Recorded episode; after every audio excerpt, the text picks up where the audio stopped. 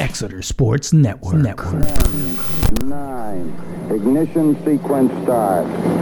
Six, five, four, three, two, one, zero. All engine running.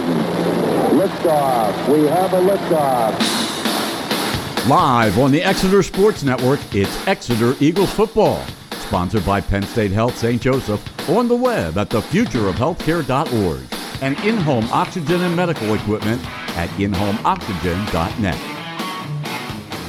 Tonight from beautiful Don Thomas Stadium, it's your Exeter Eagles taking on the Governor Mifflin Mustangs. Now to the broadcast booth. Here are your announcers, Darren Ziner and Mike Boyer. And good evening, Exeter football fans, and welcome to the Exeter Sports Network's presentation of Exeter High School football. We are coming to you live from Don Thomas Stadium on the campus of Exeter Senior High School. It's homecoming night here at Exeter as the Eagles enter tonight's game in an unfamiliar role. That is the position of underdog. As they host the undefeated Governor Mifflin Mustangs, the top rated Class 5A football team in the state of PA. I am honored to be joined tonight by my partner, longtime Berks County sports writer, reporter, and the founder and chief operator of MikeDragosports.com website and podcast the man himself, Mike Drago. Good evening, Mike, and welcome to the Exeter Sports Network Airways. We are thrilled to have you join us and look forward to hearing from you all night long on your insight and your observations during the game. Thank you, Mike. Exciting atmosphere here tonight at Don Thomas Stadium. There's a real buzz in the air. Eagles fans very excited to be playing the number one team in the state. Uh, this is always the biggest game in Section 1 of the Berks Football League. No different this year. These are the two best teams, and uh, it should be an exciting game. Absolutely, absolutely. Um, Mike and I will be back shortly to preview tonight's matchup with the In Home Oxygen pregame show brought to you by, you guessed it, In Home Oxygen and Medical Equipment at 103 Lancaster Avenue in Reading. You're listening to Exeter High School football right here on the Exeter Sports Network.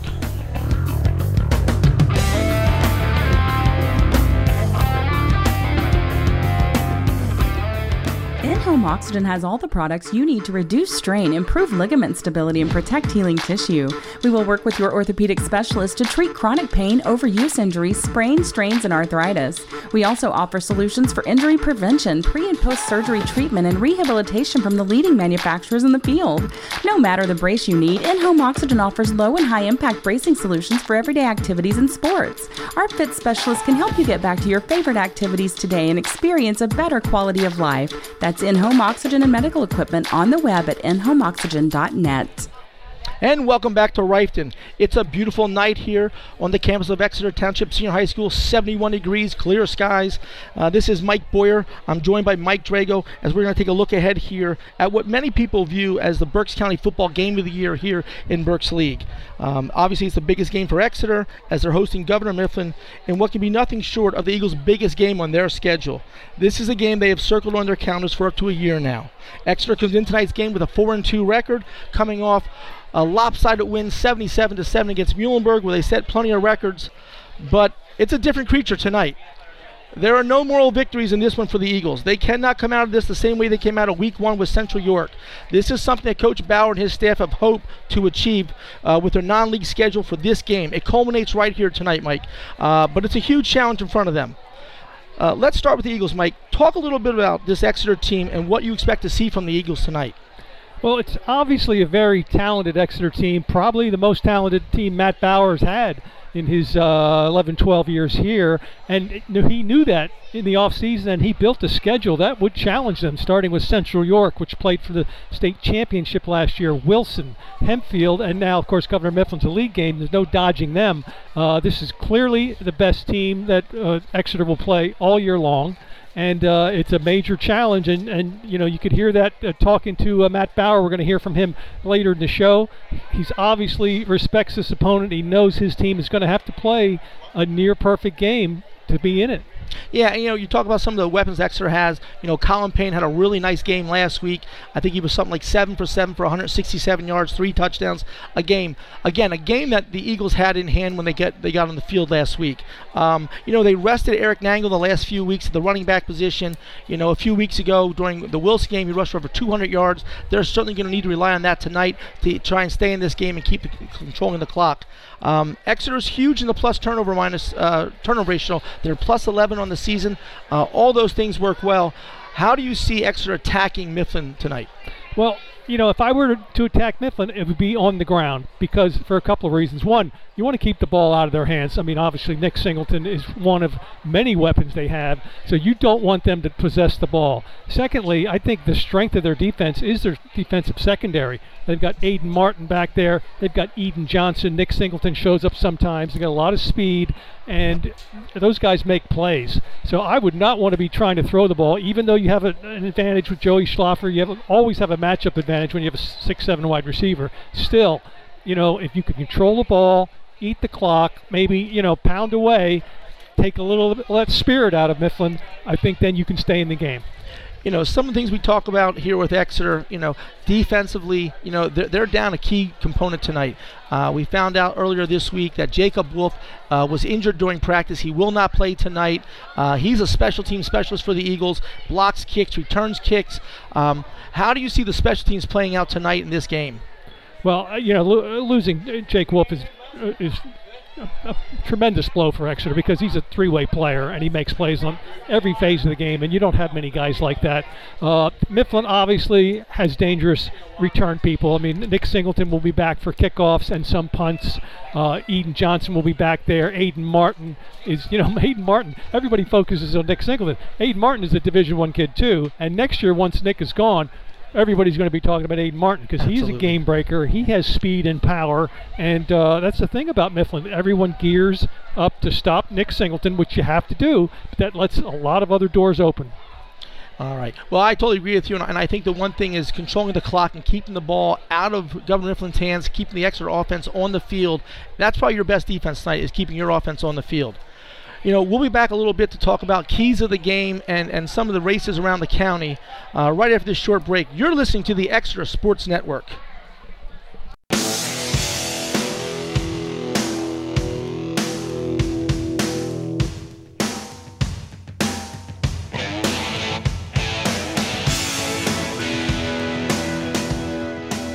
Penn State Health St. Joseph is here for all your health and wellness needs.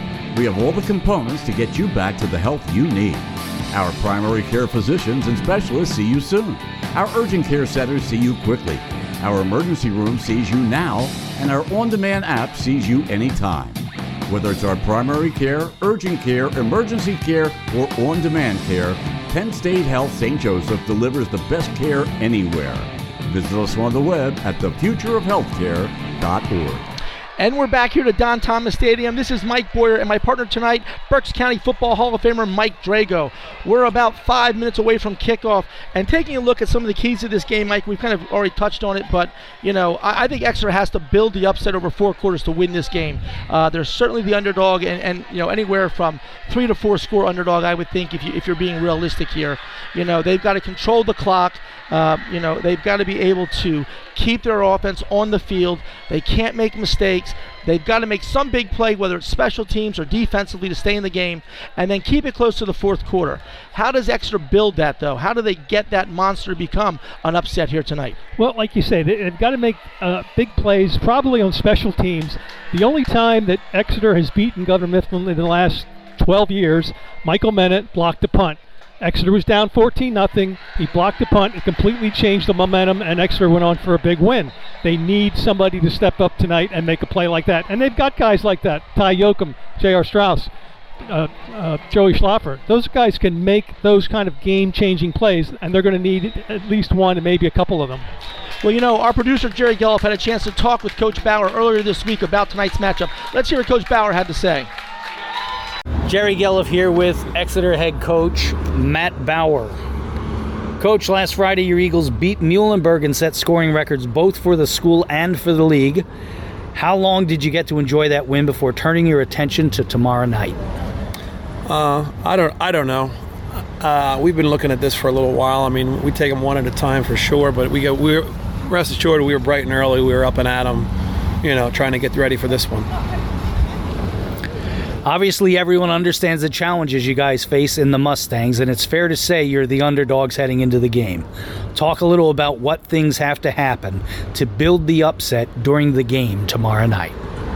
We just have to come out and, you know, minimize mistakes. We have to play our, you know, assignment football. You know, the biggest problem playing them is you have to be uh, sound in all of your assignments, or they break you for a big play. If we can, you know, minimize big plays and finish drives, I think we could have a chance. What has your message been to the team all week? Believe, believe that you belong there. Again, uh, came out with the same thing against Wilson. These kids wouldn't be denied. Uh, I, I, I don't know if it's going to be enough. Tomorrow, but I can tell you this: we're going to get our kids' best effort. Excellent. Thank you, Coach, and good luck. Thank you.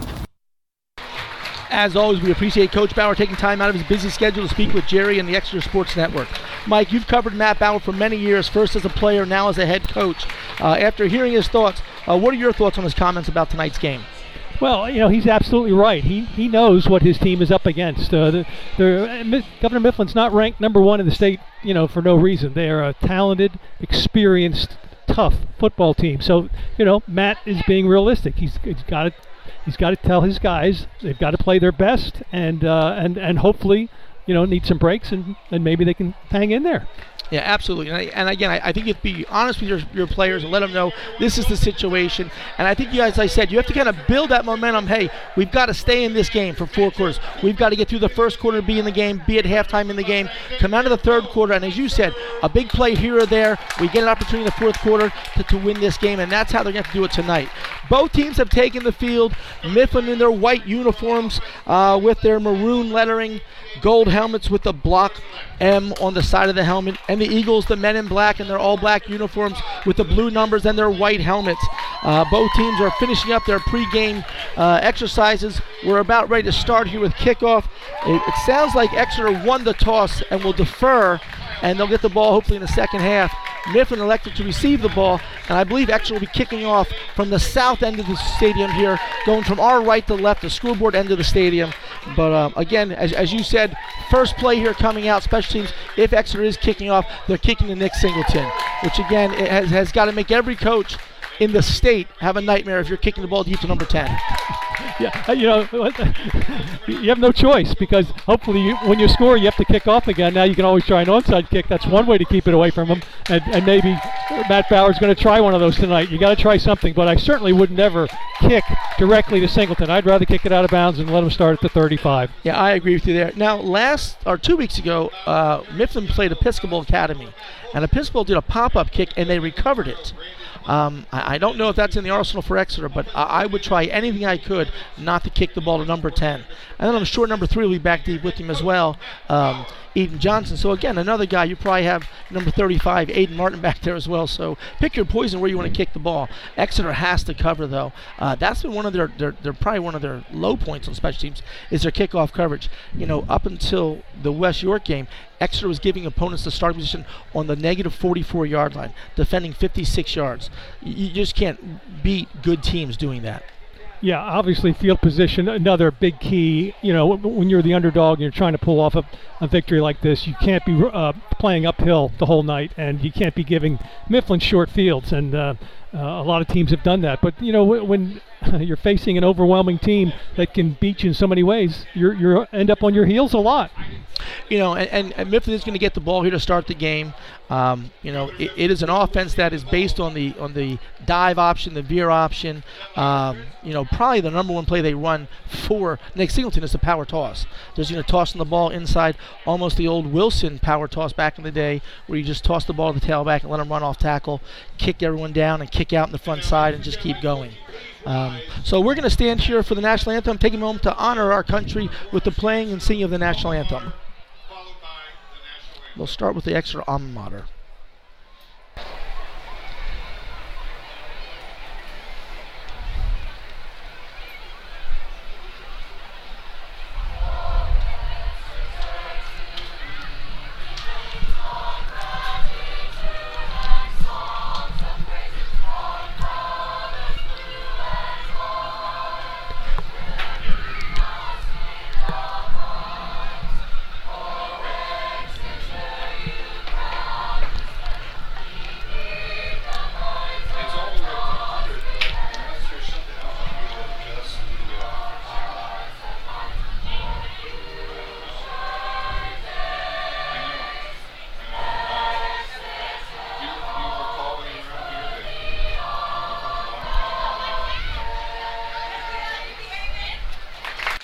Beautiful rendition of the Exeter alma mater by the Exeter Pep Chorus, and now the national anthem by the band.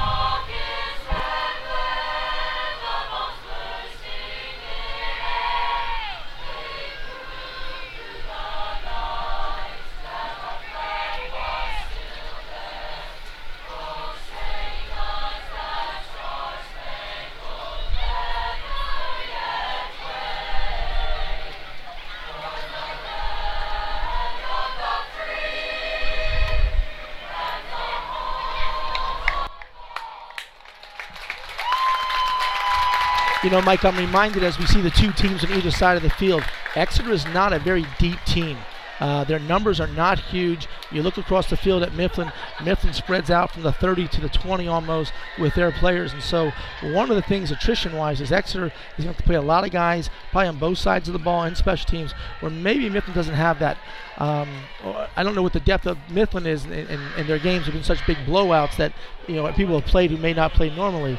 But uh, I just find it interesting that the size of the two different teams here in the numbers. Well, that certainly takes a toll on you when you have two-way guys. Now, it's a beautiful night. It's not like it was in uh, late August, early September, where heat, humidity, humidity are a factor. Hopefully, we don't see a lot of cramping. Where we should be beyond that, but still, you know, after 50, 60 plays, it starts to take its uh, toll on your on your physique. Absolutely, absolutely. So, as we said, Exeter will tee it up here from the scoreboard end, the south end of the field, teeing it up for the Eagles. Number 10, Mikey Moser.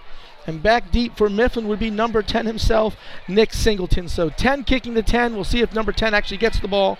Um, but that's where we are here as we start the game. And um, maybe Exeter try something coming out of the huddle here. They're bunched up here. They have run towards the ball the last couple weeks. And they try it, but nothing happens there.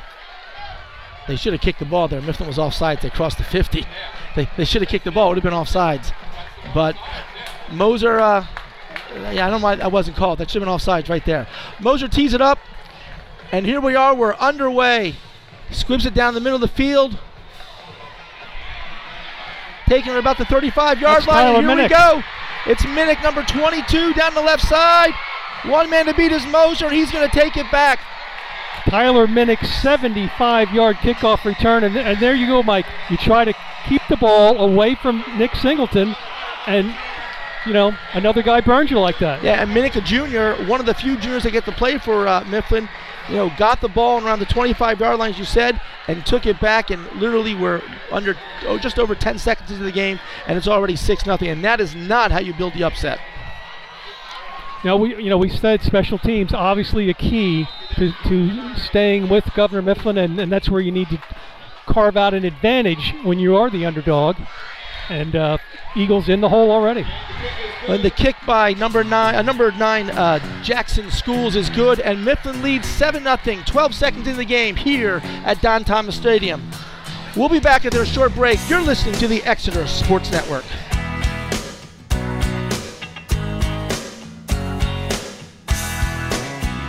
In-Home Oxygen has all the products you need to reduce strain, improve ligament stability, and protect healing tissue.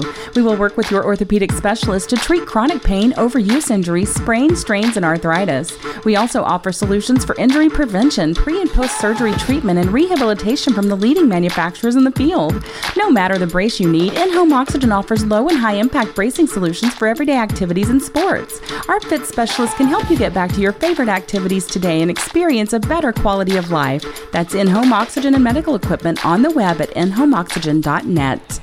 And welcome back here to Exeter. You know, Mike, I talked about that right before the kickoff, saying that this is the one unit has really struggled with the kickoff team for Exeter, and, and there it is. It rears its ugly head again.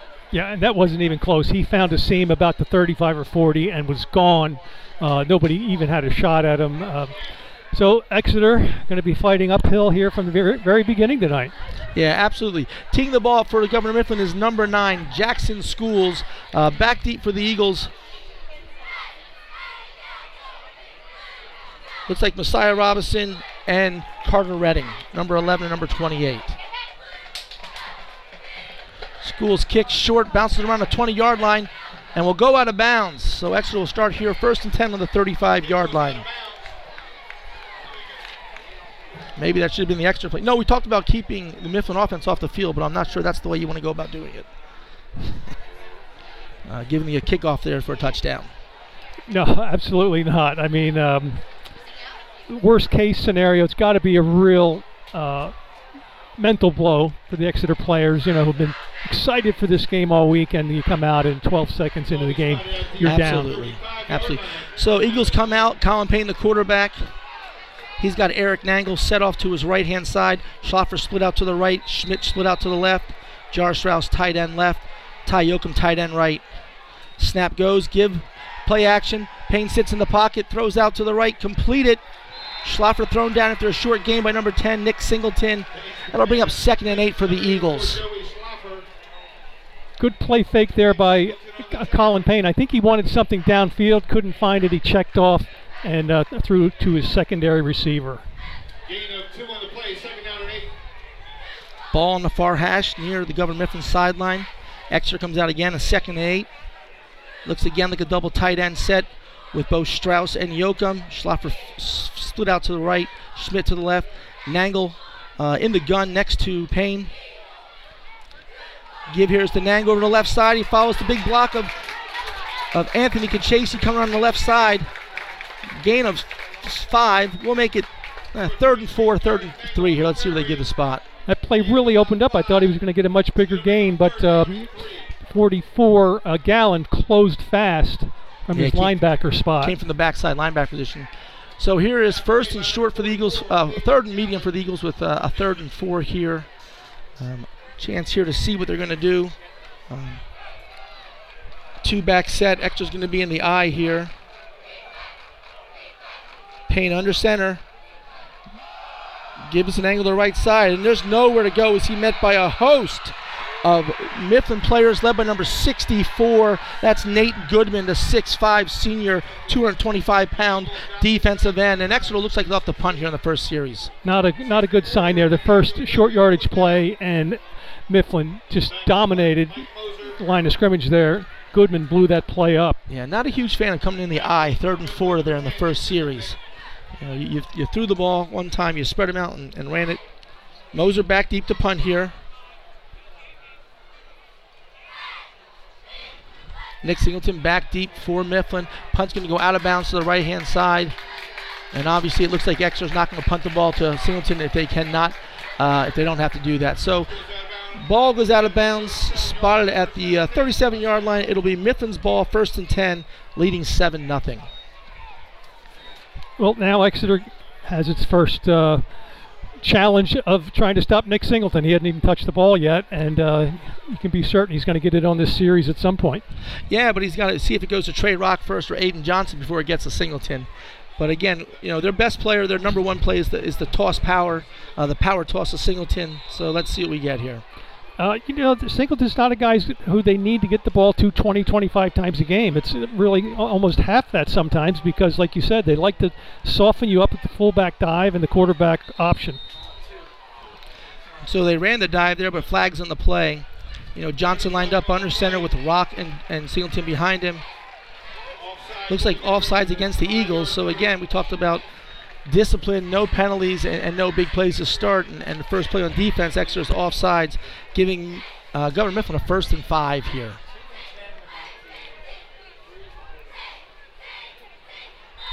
And Mifflin will come up double tight with that flanker in the I formation probably 35 times tonight.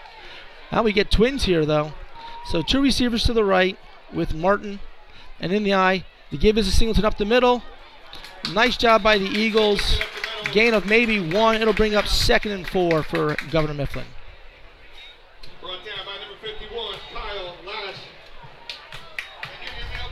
About a one-yard gain there for Singleton. Uh, his lineman didn't didn't give much room to run. Yeah, they tried to run a little uh, ISO play there off the right side.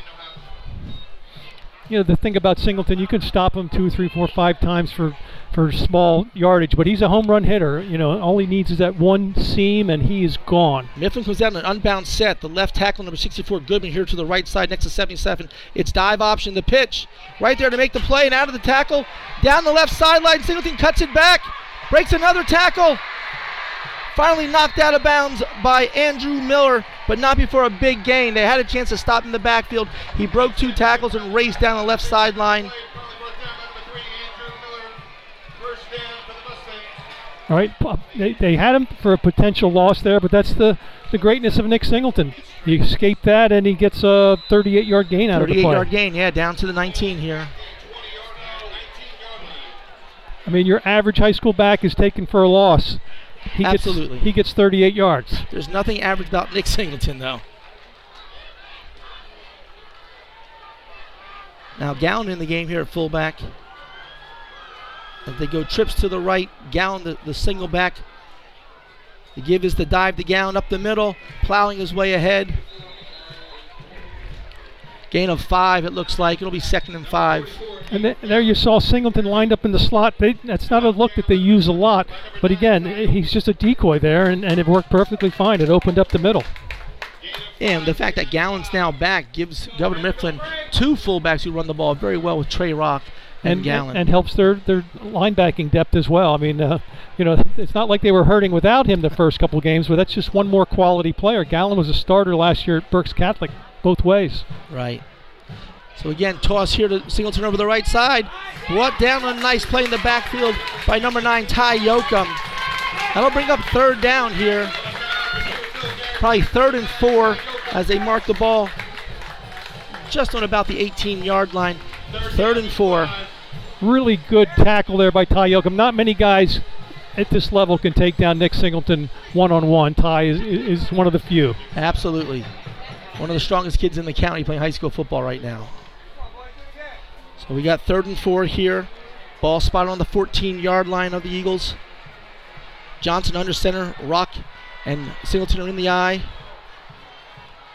Give us to Rock up the middle. And he is stuffed there again. This time by number 55. That is um, Lucas Palange. And so now, fourth down for Governor Mifflin. Have, having watched film the last couple games of Mifflin, the quarterbacks like to run the ball on fourth down, whether it's McNeil or Johnson. So let's see if they go dive option and keep with the quarterback. And of course, in this offense, that's a call that the quarterback makes at the line of scrimmage on the snap. He'll look, read the defensive ends. If he thinks uh, they're keying on uh, Singleton, then he'll keep it and, and take it inside or around the, the end Another himself. unbound set here. You see the two tackles to the right, two tight ends to the left. And there is the quarterback. And he's off to the races for a touchdown. Number three, Eden Johnson around the left side. Again, they lined up in an unbound set. They brought two tight ends to the left and just ran around the left side. And again, the cornerback position by Jacob Wolf. Who knows? Uh, you know, a faster player there may, may be able to make the play. But Mifflin on the board again here.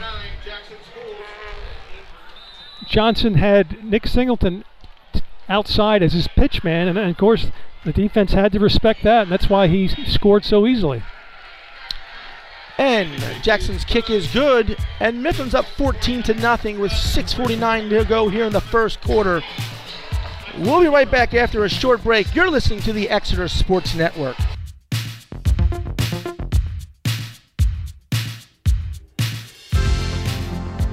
Seasons Cafe in Flying Hills scratches your gourmet itch. Chef Joe Church has been serving Reading's culinary community for 35 years with delicacies like sea bass, Norwegian trout, galamad, and the house favorite, sauteed soft shell crabs. Seasons has a TripAdvisor rating of 4.9 out of 5 and serves breakfast, lunch, and dinner Wednesday to Sunday with a Sunday brunch to live for. That's Seasons Cafe in the Flying Hills Center. Check us out on Facebook for hours of operation. Exeter, number 11, quarter ready.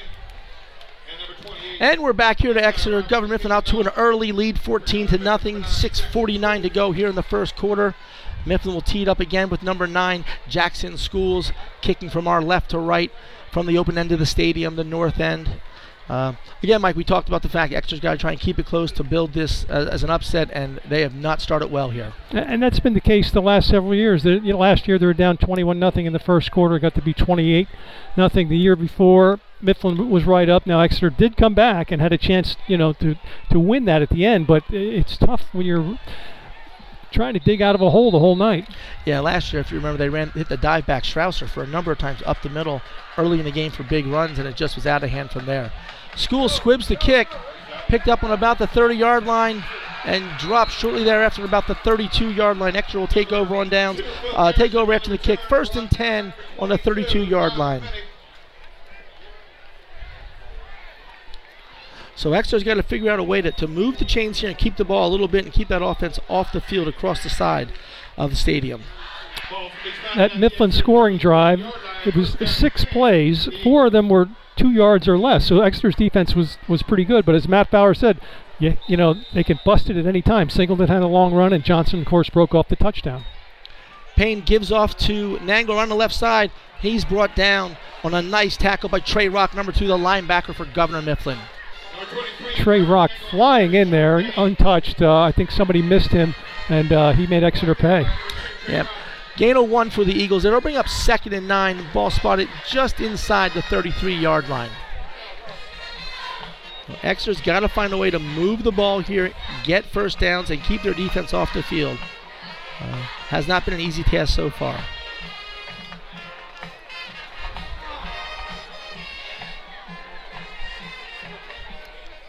Payne lines up in the gun. He's got Yoakum to his right, Nangle in the pistol position. Strauss goes in motion from left to right. Payne back to pass. He pulls it back down. He's going to scramble now to his left. Being chased by Gallen and knocked out of bounds on about the 44 yard line. That should be enough for a first down for the Eagles. And there's a, key, a, a case of Colin Payne using athleticism to make something happen. He looked downfield. He wanted to throw, but uh, nobody open. He had to tuck it under. And again, that's that Mifflin secondary, which is a lot of speed and experience back there, and uh, nobody open. Yeah, absolutely. I mean, going across the board, you've got Johnson, um, number seven, Braylon Stewart. You've got Minnick, and of course you have e- uh, you have um, Nick Singleton, the corner. Yeah, now I see they dropped uh, Braylon Stewart. Now he, he wasn't a safety. Now he comes up at a at a linebacker, but he's listed as a defensive end. Exeter in the eye, play action. Payne rolling to his left. He's going to keep it again and run out of bounds. Maybe a gain of two yards. It'll be up second and eight for the Eagles. Again, little play action there, looking down the field, but no time to throw the ball in that chance.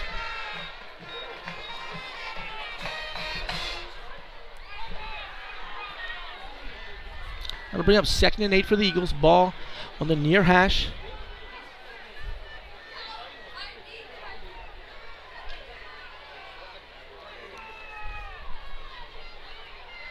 Schlaffer splits out to the right, Schmidt to the left. They've got Joey, uh, Joe, uh, J.R. Strauss in, in motion across. Give up the middle. Nangle, nice play up the middle. Right at the sticks. We'll see if they give him the first down or not. Gets down to the 46 yard line, and that's enough for an Eagle first down. So a nice job there running the ball right up the middle was Eric Nangle, and it gives Eagles second first down of this drive. Well, that's what they need to do. They need to keep moving the chains, kill some clock, uh, you know, take a little steam out of Governor Mifflin, which came in here like a rocket tonight. Yeah, absolutely. Again, they're, they're across midfield here. Um, Got to keep moving the ball. Again, Payne under center here. Split backs, Yoakum and Nangle. Fake the toss left. Throw out to the right. They hit Jovan Hollis, and he picks up eight yards. Tackle made by number 60. Uh, no, I'm sorry, number seven there, Braylon Stewart. I like the play call there. A little quick hitter get, gets uh, Colin out of the pa- uh, out of the pocket, gives him a chance to throw because uh, when he dropped straight back the last couple of times he he didn't have a lot of time and he couldn't find anybody open. That may be uh, Jovan Hollis' first reception of the season, gain of nine.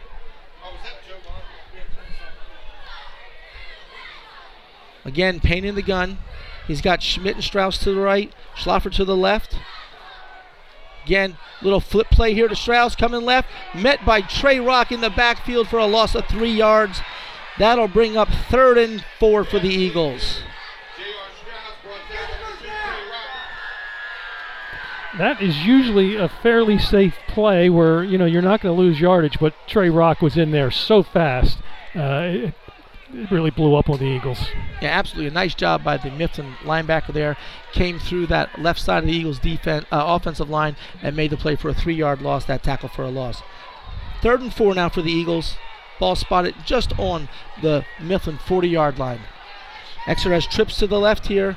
Woody, Strauss, and Schmidt. Schlaffer to the right. Yoakum the gun with Payne. Next to Payne to his left. Will play action fake. Payne under a lot of pressure. He's going to go down in the backfield. Nate Goodman and Trey Rock on the sack. And that's going to bring up a fourth down for the Eagles. And it looks like they're going to punt it away. Once again, Colin Payne with no time to throw. The pocket just collapsed on him there. Yeah, you know, they had success running the ball there, and then they kind of went away from it. I don't understand why. You know, you, you want to run the clock here. You, you had first, second, and one, and you took two pass plays and, and two sacks. Singleton back deep. Moser punt to the right, looking to get it out of bounds. It bounces inside the 20, rolls back inside to the maybe the 11 yard line. Oh, they're going to say it went out of bounds around the 19 yard line. But still a good kick by Mikey Moser. 23 yards on that kick.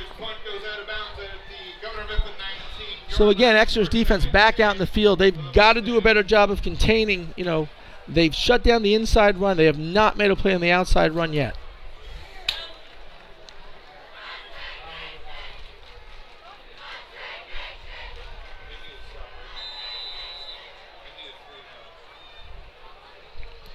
Mifflin breaks the huddle in the eye. Johnson at quarterback, Rock at the fullback, Singleton at the tailback. Exeter looks like they were drawn off sides. Off sides against the Eagles again. That's the second time tonight. It'll be a first and five for Governor Mifflin. Moves the ball out across the 20 to about the 24 yard line.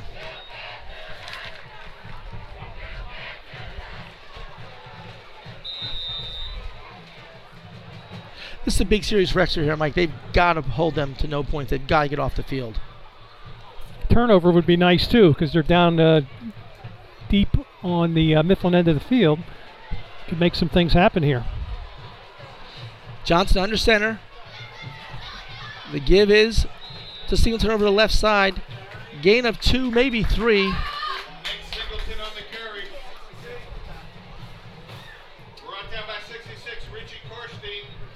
People think of uh, Nick Singleton as a speed back, which he is, but he's not afraid to put his head down and plow his way into the line as he did there.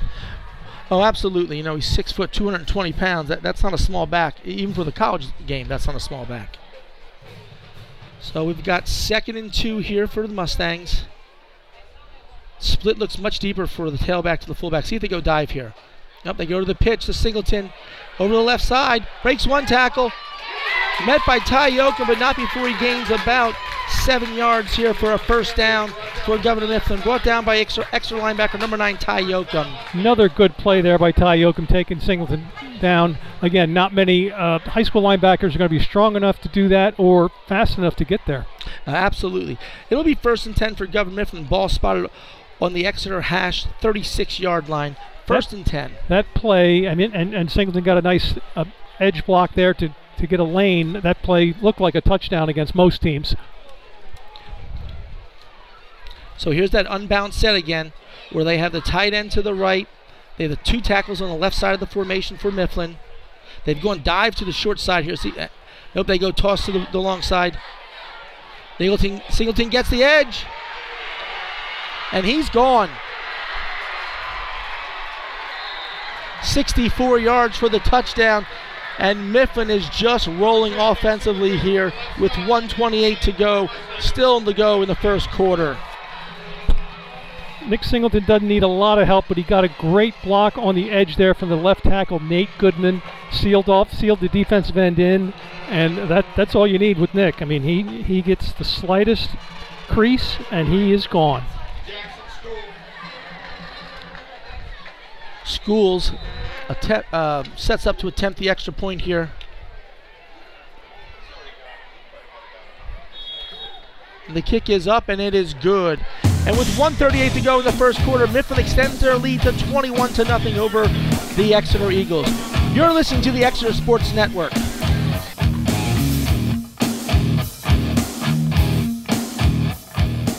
Penn State Health St. Joseph is here for all your health and wellness needs. We have all the components to get you back to the health you need. Our primary care physicians and specialists see you soon. Our urgent care centers see you quickly. Our emergency room sees you now, and our on demand app sees you anytime. Whether it's our primary care, urgent care, emergency care, or on demand care, Penn State Health St. Joseph delivers the best care anywhere. Visit us on the web at thefutureofhealthcare.org. And we're back here at Exeter.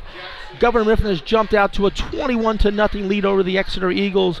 We have 138 remaining here in the first quarter as Mifflin will tee it up again for the third time tonight here in the first quarter. Back deep for the Eagles again. Our number 11, Carter Redding, and number 28, Messiah Robinson. Teeing up for Governor Mifflin, the junior, number 9, Jackson Schools. Little Exeter information here. Jackson Schools' father actually teaches in the Exeter School District. He's a junior high teacher here at Exeter. Josh. Governor Mifflin can make even a very good football team look very mediocre, and that's what we're seeing tonight. Absolutely. On both sides of the ball and in special teams. Schools approaches the ball. Again, he squibs it. It gets past Redding. He's going to pick it up on around the 11 yard line. Cuts back in. Met there by number nine for Governor Mifflin.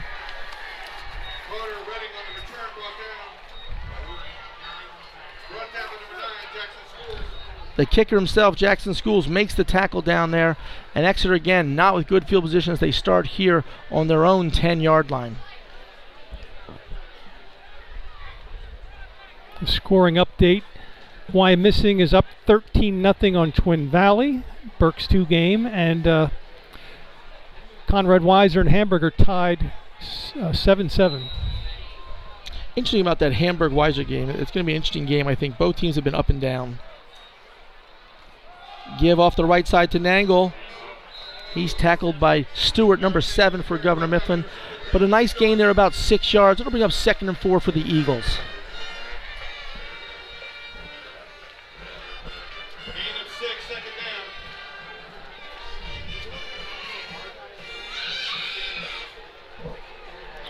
Again, we talked about the the talent level of Governor Mifflin. They're also a very experienced team. They have a lot of seniors playing, um, maybe two or three sophomores on offense and on defense. So a team that has set itself up for a very good playoff run. Nangle again, tries up the middle. Trey Rock just all over the place. Another big hit for the inside linebacker now. He has not been blocked so far in this first quarter. As we're under 35 seconds remaining in the first quarter. Uh, I don't see the play clocks working tonight, so I don't know. But Yeah, Exeter's got to find a way to, to put a body on him because he is just going to disrupt everything they try to do. well, Mifflin is, is employing a five-man defensive front, so they're stacking him, you know, either behind the nose or over the guards. Exeter lines up in double tight here. Payne in the gun. Play action to Nangle. Payne rolling to his left. Flushed out of the pocket. Brought down and sacked by number 64, Nate Goodman, as the first quarter comes to an end. That'll bring up third and long for the Eagles when we come back here in the second quarter at Exeter. You're listening to the Exeter Sports Network.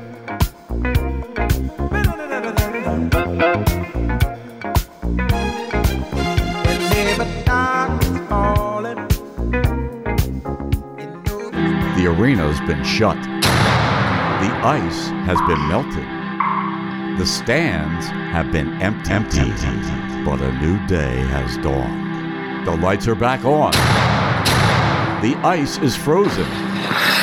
The boys are back. It's time to get back to hockey. Your Reading Royals and the ECHL are back at Santander Arena. The 2021-22 season starts on October 22nd. Get your tickets now. We'll sell you the whole seat. but you'll only need the edge. And we're back here to Reiffton on a beautiful night at Don Thomas Stadium. Uh, at the end of the first quarters, we move into the second quarter. Governor Mifflin leads the Eagles 21 to nothing. Exeter will take over here on fourth and 10, uh, fourth and 11. Punt unit on the field with Mikey Moser kicking the ball out of his end zone. Again, back deep is number 10, Nick Singleton. And here's a situation we talked about, Mike, the fact that special teams field position, we're kicking the ball to Nick Singleton as he stands on the Exeter 40 yard line. This is not a good setup for the Eagles defense, and they haven't gotten on the field yet. Moser takes the snap. It's blocked. Goodman blocks it. Nate Goodman coming off the edge. Tall kid, 6'4. That wasn't even close. He just smothered that ball. And you know they, they kind of rugby punt there and roll Moser to his right. And uh, Goodman just got his hand up, blocked it, knocked it out of the end zone for a two-point safety. And now Exeter will have to punt or kick off from their own 20-yard line after the safety. So again, uh, things went from bad to worse here for the Eagles, as it is now 23 to nothing, and we're eight seconds into the second quarter. Exeter in that first quarter, 32 total yards. Nick Singleton had more than that on one carry. And again, as, as we talked about, you know, the, the level of the two teams, obviously we knew Mifflin was a very good football team, but I think people are seeing just how good they are right now. Kicking off is Mike Moser. Well, I, I said it earlier this week on my podcast, and I have never I haven't said this in 40 years of covering high school football in Pennsylvania, but I don't think Governor Mifflin's going to lose a game this year. I mean, I've never predicted that at midseason for anybody, and I just think they are just so strong, and that there don't appear to be any super teams out there in, in, in Class 5A that are going to beat them. So they're they're going to be a fun team to watch. especially in District 3, I don't think there's anyone who, you know, as you see what the drubbing going on right here, you know, Manheim Central, um, Spring Grove, uh, those teams are, are not, they have, they don't have the caliber of athletes that you see here on the field tonight. Exeter Squib kicks, it's a line drive, on about the 47 yard line.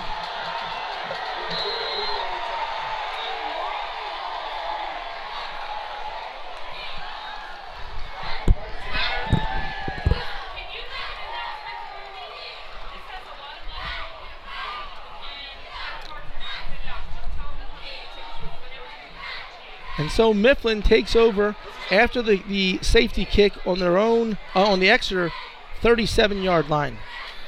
First and 10. This is interesting. Wilson just scored a touchdown from Jaden Jones, and they take the lead on McCaskey 7 6. So they were trailing early in that game. I had a chance to see McCaskey play a little bit this year at Reading. Um, I can't imagine that game's going to stay close for very long, though. So the Mustangs under center here. Now this is McNeil at quarterback, number eight in the eye. He's got Rock. Toss here, back to Singleton, over the left side. Tackled there by number nine, Ty Yoakum, and number 18, J.R. Strauss. There are flags on the play. Let's see what the penalty is here. Yeah, it's going to come back. Yep. A holding call there.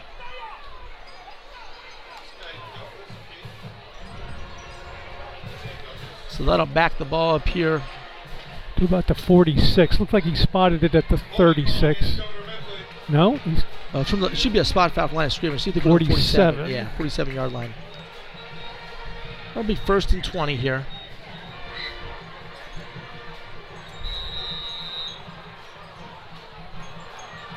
first and 20. Not a factor for a team like Mifflin when they can break it on any play. In the eye again. Toss back to Singleton over the left side. Brought down there again by number 55, Lucas Palange. Maybe a gain of one. Bringing up second and 19. Ball spotted just inside the 46 yard line of Exeter. And Exeter chance here again. They cannot give up the big play here. If you're going to get Nick Singleton, you got to do it early before he gets up ahead of steam. But if he, you allow him to take that second step, it's too late. You got to hit him almost, you know, when he's getting the ball in the backfield, let him take maybe one step. But once he gets into full stride, you're not going to stop him. Defensive change here for Exeter. Joey Schlaffer is in the game playing corner. He was not originally the starter here. They've gone back to their base defense. Again, they're in the eye again here for Mifflin. Looks like we might have another penalty here, delay a game against Mifflin. It's going to back him up five more yards, making it second and 24 yards. Well, there's timeout called. I think Mifflin called timeout before there was a penalty. So no play. Timeout Mifflin here, second and 19. We'll be back right after this short break. You're listening to the Exeter Sports Network.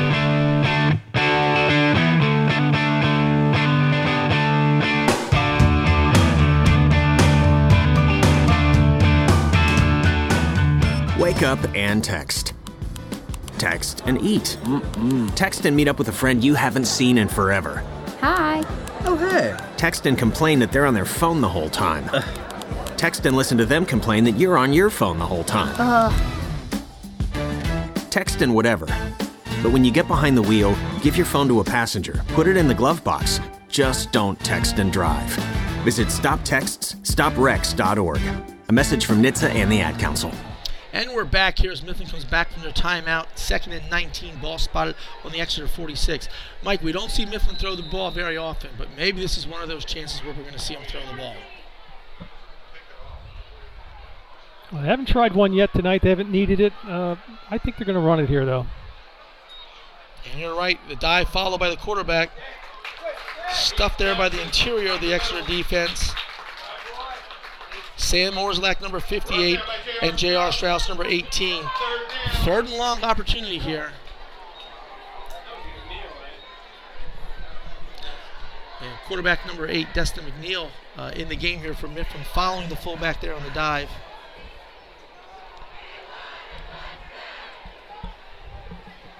You know, when you've got Nick Singleton in the backfield, the down and distance doesn't matter as much. So you'd think second 19, we need to throw the ball. But, you know, they were probably looking for a five, six yard gain there, thinking they could still pick it up. Here's something you don't see every day from Mifflin. Empty set here, three to the right, two to the left. It's going to be jet sweep. Singleton there. He breaks a tackle. And he breaks a second tackle and the third tackle. He's into the end zone with a 43 yard touchdown. Again, the speed on the jet sweep from Singleton. Exeter has no one that can run with him. And Mifflin has jumped out now to a 29 to nothing lead. 9:41 to go here in the second quarter. Mike, you've seen uh, Mifflin a few times this year, as I have. I, have, I haven't seen that play. No, Yeah. I, I haven't seen empty from Mifflin since I, I watched them play in the, the state finals. You know, when um, I want to say like eight, eight, ten years ago, when they were losing late in the game, they had to go empty. A beautifully executed, ex, uh, executed and designed play there. Uh, and again, it's something Exeter had not seen. And again, not prepared for don't have the personnel to, to check out to that. And so again, nice job by the Mifflin coaching staff as they jump up here. And after Jackson Schools' kick, it's 30 to nothing Mifflin, 9:41 to go. We'll be right back after this short break. You're listening to the Exeter Sports Network.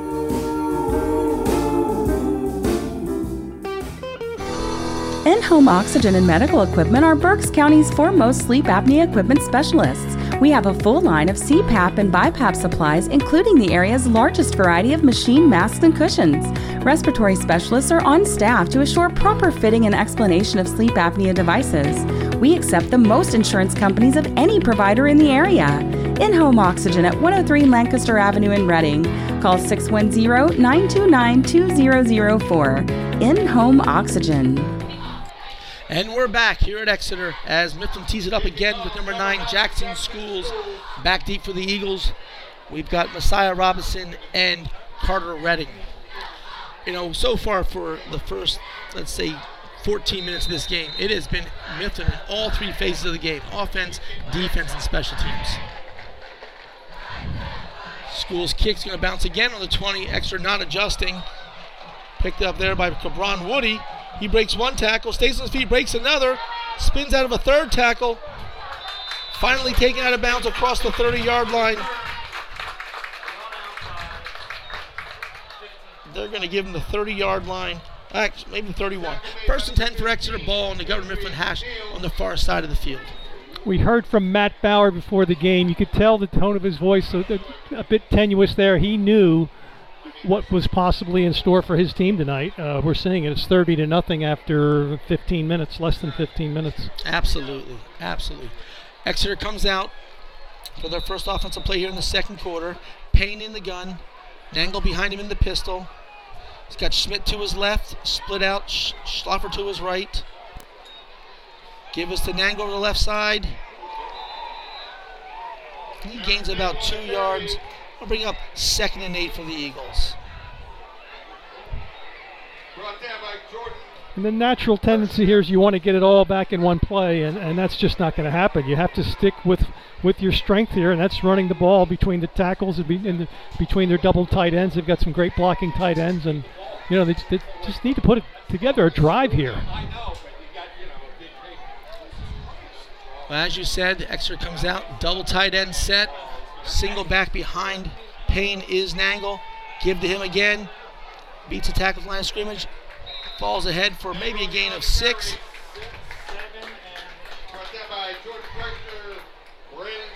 That'll bring up third and a long three for the Eagles. They have to get this first down, Mike. Yeah, and, they're in a favorable spot here, third and well about three. Uh, but yeah, they, they need to hold on to the fo- football. And again, we're in the gun, double tight set, double pro, two wide receivers, two tight ends. Payne is going to boot out to his right, looks and throws. Incomplete. Looking for J.R. Strauss down the middle in the seam. Comes incomplete. Exeter might just. Oh, they're going to punt here. I thought maybe they'd go for it with a shot. They haven't stopped them defensively. You might just take a shot and uh, go for it. But Yeah, I think Exeter going to take a timeout here, so maybe they're reconsidering punting. What were you saying, Mike? Uh, I was going to say, you know, Matt Bauer's going to do the sound thing here. He's not going to try to, uh, uh, obviously, you know, his fans would love to see him go for it and make it here, but if you don't have a play or personnel right now where you feel comfortable making this, then it's not a good call. So he's going to think about it. But you're right. If they took a timeout, uh, they are certainly uh, discussing it. Yeah, at this point, I haven't stopped him defensively, whether it's a long field or short field. I'm down 30 nothing. Maybe I tell my guys this is where we make a stand just to do something. Uh, he's going to put the offense back on the field here. So it'll be fourth and three for the Eagles. Ball spotted on about the 37 yard line, middle of the field. And this play is, is saying to one, their defense, hey, we know we can't stop them. Two, offense, we've got to make something happen here.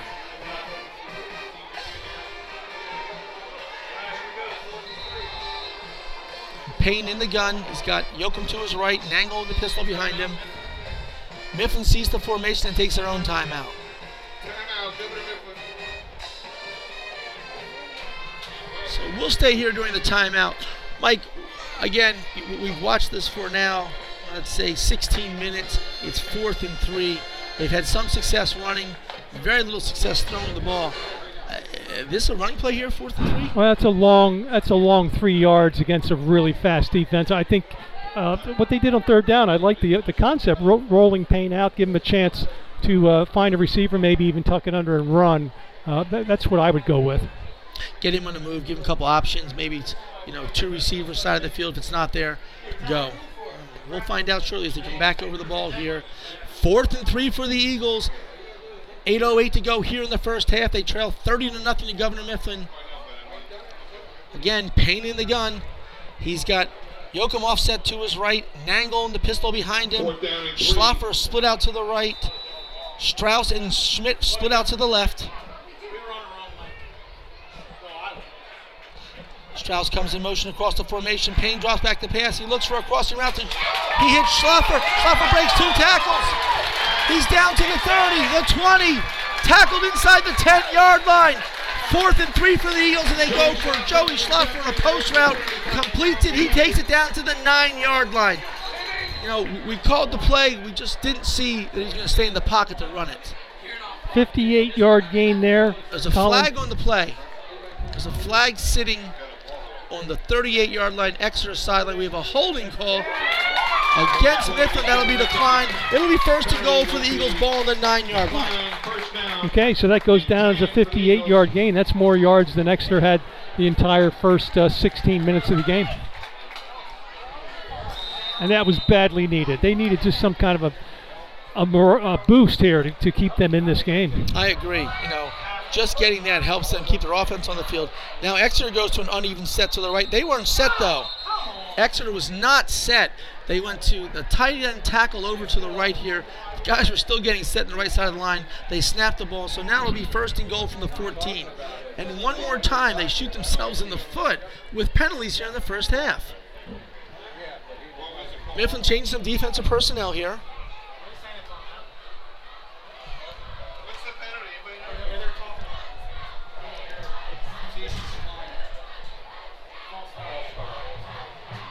Start called against Exeter, five yard penalty. And again, the tight end and the tackle on the right hand side were just not set before the ball snapped. So Exeter comes out here, first and goal from the 14. In the eye, they've got Yoakum and Nangle behind Payne. They give us an angle over the left side. He follows behind, makes one man miss down to the five yard line. Nangle takes over the left side. They're going to give him the six yard line. It'll be second and goal from the six. Nice little cutback there by Eric Nangle, good for eight yards. You know, he is a very good shifty back. Usually never lets the first guy bring him down, and he does a nice job of jump cutting and moving away from defenders. Exeter again lines up in the I formation, double tight. Give again the Nangle over the right side. He's met there by Goodman and Rock. Pushes ahead just inside the five. It'll bring up third and goal. Say the four yard line here, middle of the field. Nathaniel Goodman. Michael Ford also on the tackle. Third down.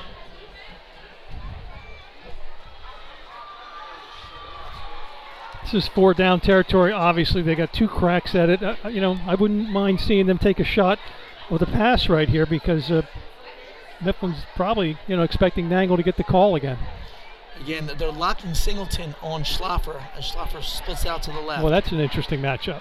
Yoakum off the gut, powers his way down. He's down at the one yard line. It'll bring up fourth and goal for the Eagles from the one. I think you got to go right back to Yoakum here. You know, power it straight ahead, get behind, cut down your splits of your lineman, and just run behind him, wedge it, and let Yoakum run hard. Fourth down. Big play for the Eagles just for momentum purposes here. Well, Ty Yoakum is your fourth down guy, so I, I think everybody in the in the building expects him to get the ball here. Mifflin packs in their front. And Exeter's coach Matt Bauer takes a timeout. Exeter. He wants to be absolutely certain everybody knows their assignments and they cannot afford another penalty here. Absolutely. Well, we'll step away during this timeout. We'll be right back after a short message. You're listening to the Exeter Sports Network.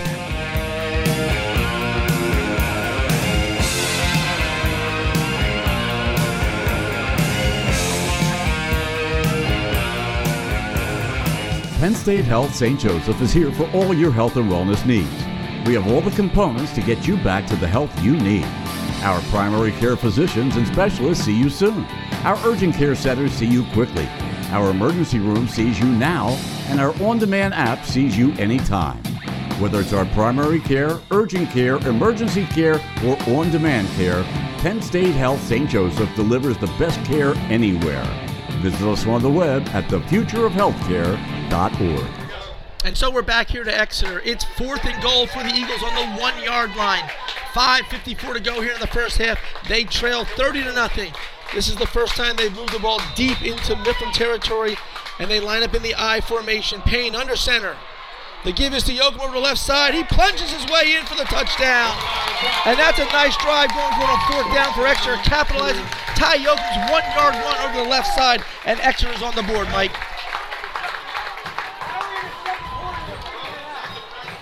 Eight plays, 69 yards, two fourth down conversions. Think about that. Two fourth down conversions. Very impressive.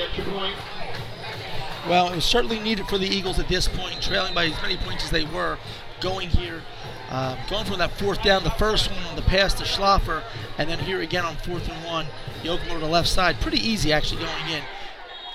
And Moser's kick is up, and it is good. And with 5:51 to go here in the first half, Exeter's on the board as they now trail the Mustangs 30 to seven. You're listening to the Exeter Sports Network.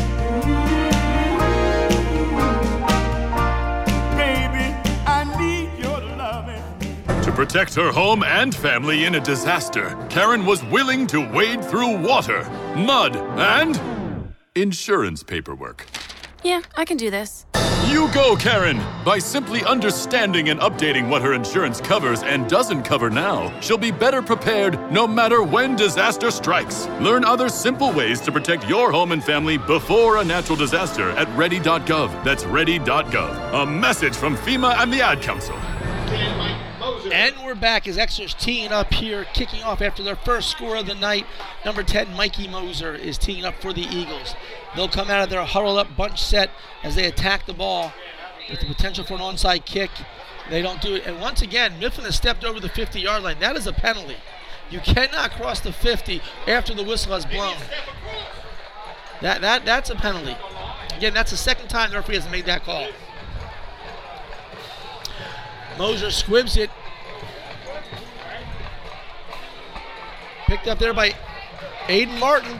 Twisted around two or three times.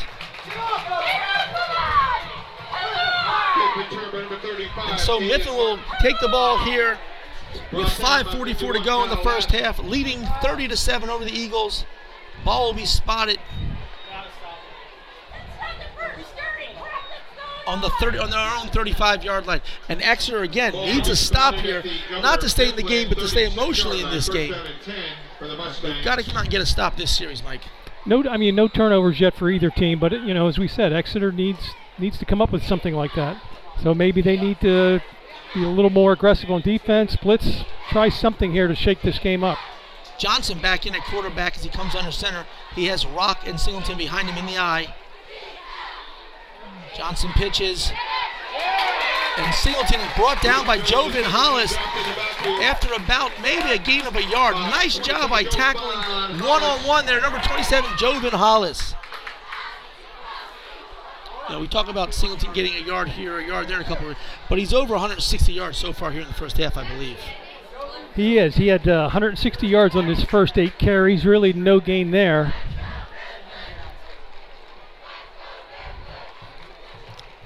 So Mifflin will have a second and nine as they come up here to the ball. Just over five minutes ago here in the first half. Again, the overbound set. They're, they're unbalanced to the right. They've got a guard and a tight end to the left. Johnson under center. Back to pass. Looking down the field to a wide open tight end, and he overthrew him. Wide open. Exeter's corner. We talked about Joe Schlaffer coming in the game. You know, there's just so many things to worry about with that offense.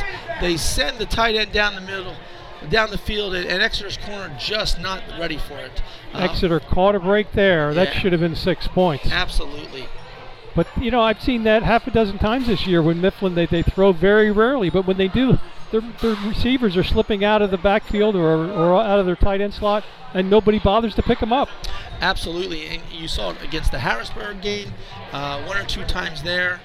Uh, so it's third and nine here for Mifflin. 4.51 to go. Again, Mifflin spreads it out. They're looking down the field, throwing deep. In coverage is Jovan Hollis, number 27, number 7, Kellen Boyer as they doubled up Nick Singleton down there. Nice job by the Eagles. And we'll see something you don't get to see very often. Mifflin might have to punt here. Yeah, fourth and 10. And I believe Trey Rock is the punter. So again, still another weapon at the punter position here. Um, Exeter puts back Carson Schmidt and J.R. Strauss. So Exeter puts two deep here. Trey Rock on the punt.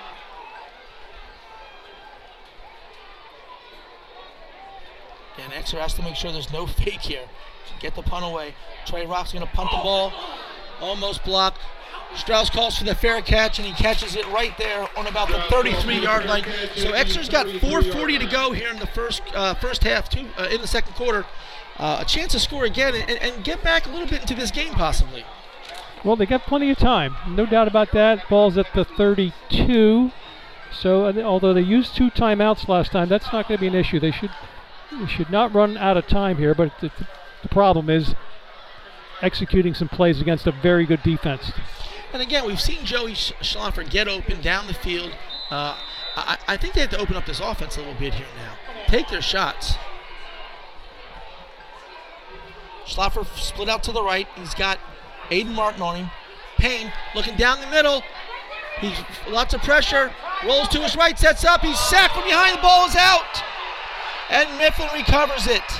Recovered by number 51 for Governor Mifflin. That is Jose Landrum. And a big play for Mifflin on defense.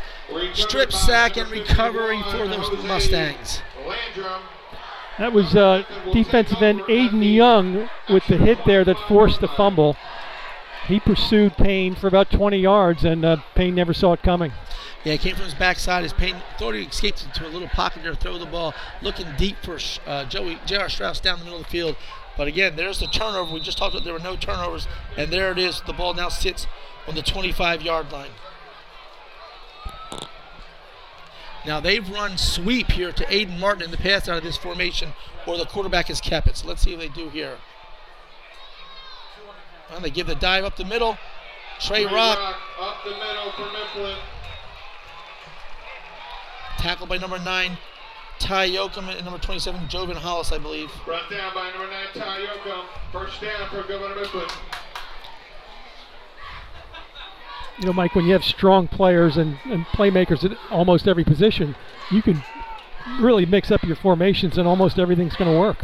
Absolutely. I think you said the, the number of playmakers they have and the, the depth in the playmaker position and skill position for them is, is really incredible. Now they're going to put Nick on the uh, in the slot here again.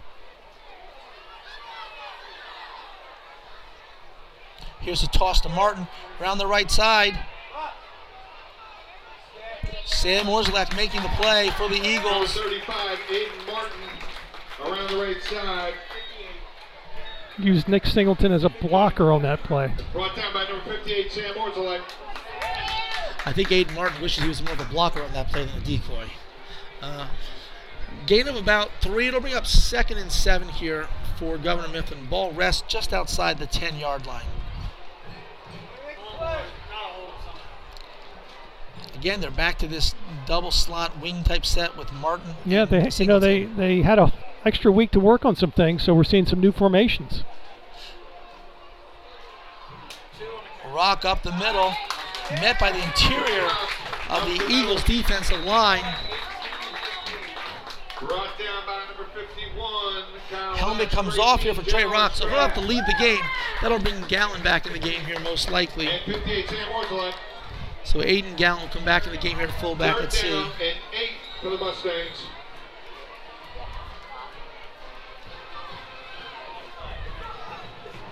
Now, from that formation, Mike, I would not be surprised if they brought Singleton back inside, like a little inside handoff.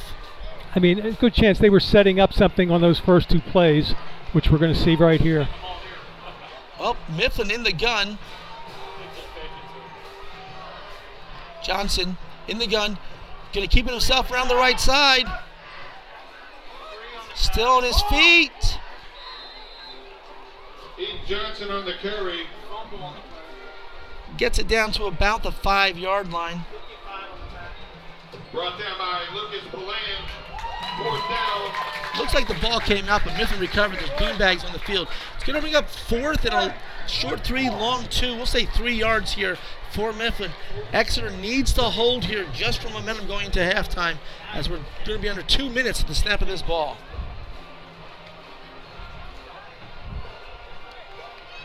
And again, you know, as I told you in the first quarter, Mifflin likes to have the quarterback keep the ball on fourth down plays. I think it was a fourth down that Johnson had scored on in the first quarter. So Mifflin's going to run it down, take a timeout here, most likely. Let's see.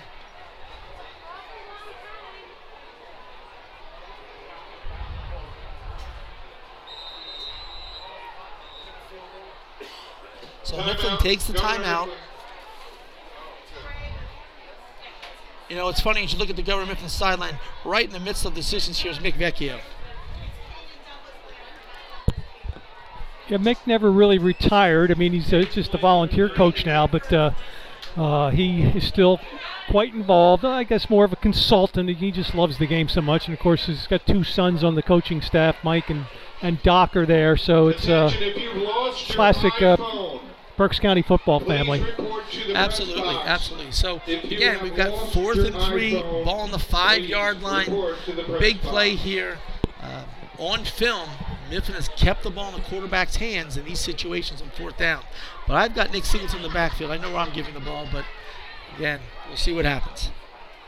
So Mifflin comes back out. Fourth down and three for Governor Mifflin. Exeter breaks the timeout. If I'm Exeter, I got to commit everybody here. I, I've got to commit everybody. 142 remaining on the clock.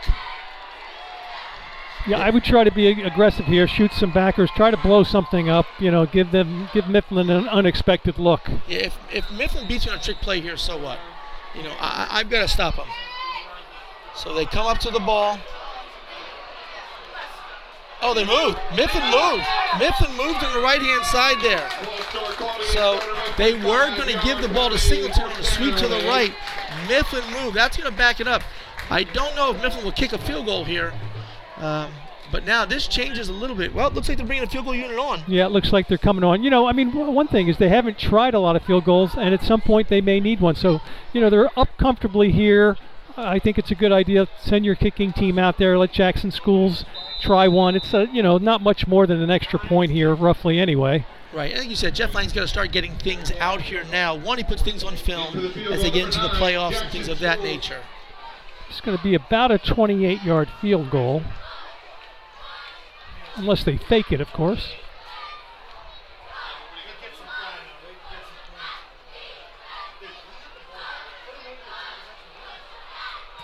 So snap is taken. The kick is through the uprights, and it's good. Jackson Schools hits a 20-yard field goal with 136 to go here in the first half, extending the lead from 33 to 7 over the Eagles with 1 minute 36 seconds to go. We'll be right back for the last minute 36 here in the first half, right after this short break. You're listening to the Exeter Sports Network.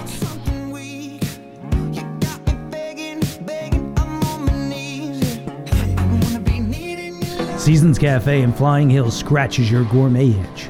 Chef Joe Church has been serving Reading's culinary community for 35 years with delicacies like sea bass, Norwegian trout, galamad, and the house favorite, sauteed soft shell crabs. Seasons has a TripAdvisor rating of 4.9 out of 5 and serves breakfast, lunch, and dinner Wednesday to Sunday with a Sunday brunch to live for. That's Seasons Cafe in the Flying Hills Center. Check us out on Facebook for hours of operation. So Mifflin will come out here and tee it up again with number nine Jackson Schools, the junior from Governor Mifflin, with a 33 to seven lead with 136 to go here in the first half. Um, you know, give the Exeter defense a little credit there. They, they held them. They got a field goal there at the end of the half. Um, you know, you never want to give up points late in the half, but that's better than giving up seven points, and I think it would just totally demoralize you. School's kick is squibbed on the ground, taken at about the 27 yard line.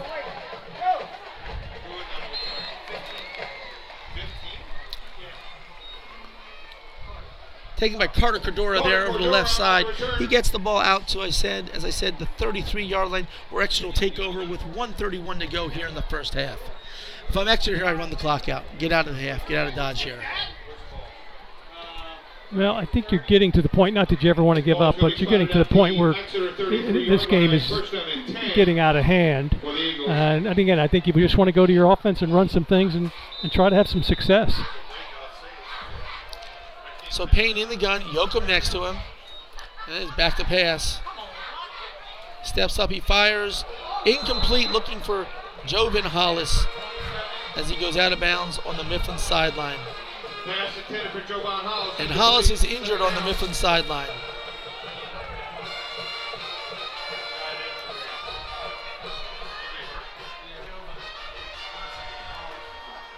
Injured player on the field.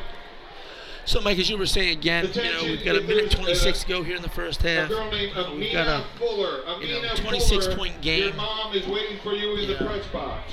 If you're Exeter, I'm not sure why I'm throwing the ball here and stopping the clock. Right. I mean, if you go three and out here uh, and have to kick the ball, you know, Mifflin could easily score again. Uh, you know, it's it's tough. Like I said, a couple of first downs, may- maybe move the ball out past midfield, and then you could take a shot. Yeah, I I don't know if this is the time to take shots, though. I, I would have run the ball here and got out of Dodge. Um, I'm just not sure. You know, we, we, we run the ball in situations, now we want to spread them out and throw the ball with, with a minute to go, a minute and a half to go in the first half. You know, again, we talked about halftime here today is homecoming here at Exeter. So we'll have a homecoming festivities. It'll be an extended halftime, and uh, we'll have an opportunity to talk about the District 3 playoffs at halftime, and uh, get your your views on, on all of the teams in Berks County and where you see them coming as we'll look into your crystal ball here, uh, your Halloween crystal ball as we go into the halftime to see what you uh, think about district playoffs. Hollis is still down the far sidelines here. Um, you know, he, he was looking for the ball on the pass. He was pushed out of bounds. You know, good play by the uh, Governor Mifflin If defense. there's a little boy, Talon Bonetti, Talon Bonetti, your mom is up in the press box waiting for you. Is that okay, Chris?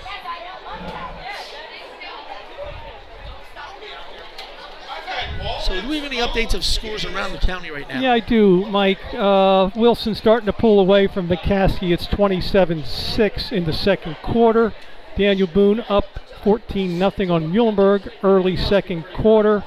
Conrad Weiser has moved out to a 21-7 lead over Hamburg. Wyomissing, no surprise, 42 0 over Twin Valley.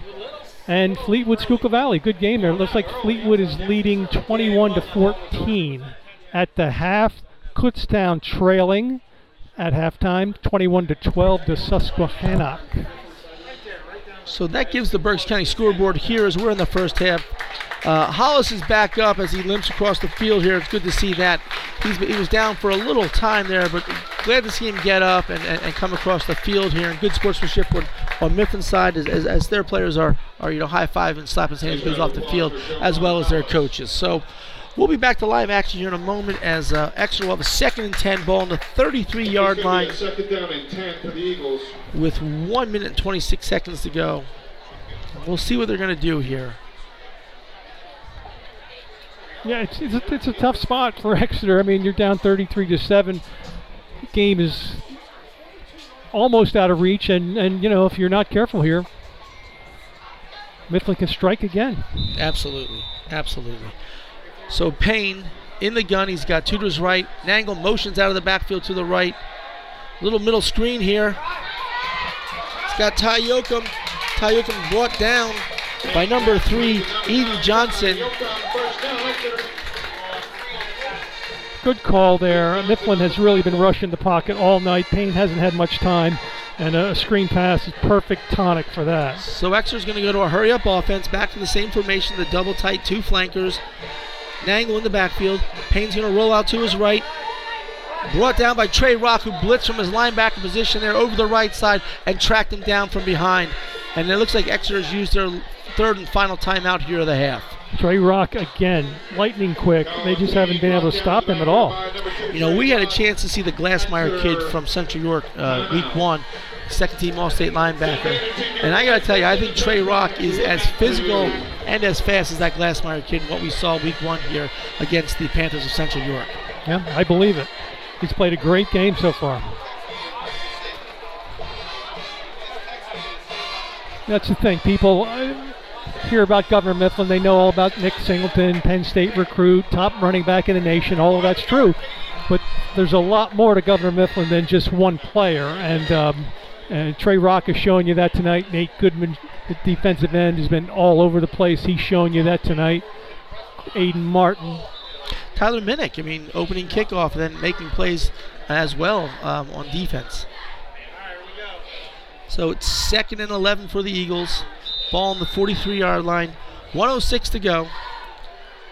Strauss in motion from left to right. Payne back to pass. Looking deep. Throws it up for Strauss. Incomplete, no flags. There could have been offensive pass interference there, but no flags. I'll bring up a third down. We're still over a minute to go here in the first half. Yeah, that ball could have been picked off. Eden Johnson had a better read on it than uh, J.R. Strauss. Um, he's maybe a stride away from picking that ball off, and terrific open field runner. He could have he could have taken that back. Absolutely, absolutely. So again, we'll see what Exeter does here. They come back to a screen. Taking a while to get the play in here. Let's see what they do. It's been a long minute 26 seconds since uh, that field goal.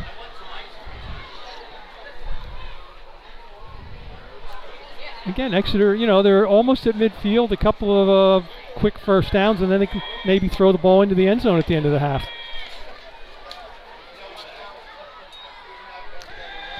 Payne back to pass, looks across the middle. Oh, broken up there. Nice play by number two. It looked like Trey Rock had a chance, or was it 35? Aiden Martin. Not sure who got their hands on it. That was uh, looked like number 35 from Aiden Mifflin. Martin. Yes, Aiden Martin. Yeah. He, uh, I don't know that he could have come up with an interception there, but again, Trey uh, uh, Goodman there with a big hit on Colin Payne as he was throwing. Nick Singleton back deep for Mifflin, number 10, Mike So Moser Exeter will have to punt away here with 57 seconds to go in the first half. Moser back to punt. Goodman will come off his edge again. Moser's punt to the right. They'll sail out of bounds. And again, Mifflin has 50 seconds to go here. Probably looking at just over 50 some yards. Let's see where they mark the ball. Uh, that's plenty of time for them to score. So 59 yards away here as the ball spotted on their own 41 yard line. Um, not sure again, and kind of questioning what, what Exeter was trying to do here at the end of the half. And now they've given the ball back with at least one timeout, if not two, uh, for Mifflin. That's a 16 yard punt. I know you, you want to keep the ball away from Singleton, but you got to get more than 16 yards. I mean, this is great field position for for Mifflin. Uh, they're, you know, again, they're one play away from the end zone. And again, empty formation here. Johnson by himself in the gun. He's got three to his right, two to his left. Singleton in motion. It's going to be Johnson up the middle. Stuck right there by number nine, Ty Yoakum. Good read there by the Eagles. Uh, they put the Singleton in motion, fake to him, but they uh, they stayed true to the ball carrier, the quarterback. Yeah, nice job by Kyle Lash there, number 51 of the Eagles, making a nice play. Gain of one on the play. It'll bring up second and nine as we're under 25 seconds to go here in the first half. And it looks like they're going to let the clock run out. They're not in a hurry here. They're not taking a timeout. So this is. Uh, Well, they might take a shot deep here. Let's see what they do. now they do take the timeout. I don't. Officials timeout. Trey Rock has to leave the game probably for some type of equipment. So on film, they've shown where they toss the ball to Singleton and he throws deep across the field. Now they're set up with twins to the field with Stewart and Martin. So let's see what happens here. Yeah, Nick likes to throw the ball. Season opener or their second game last year, he threw a touchdown pass against Wilson. Nope, they're just going to run the dive. 32. That should end the half. And it does. As we go to halftime, Governor Mifflin leads Exeter 33 to 7. It's been all one-sided for the most part here in the first half. We'll be back to recap the first half and talk about District 3 playoffs and the second half when we come right back after this break. You're listening to the Exeter Sports Network.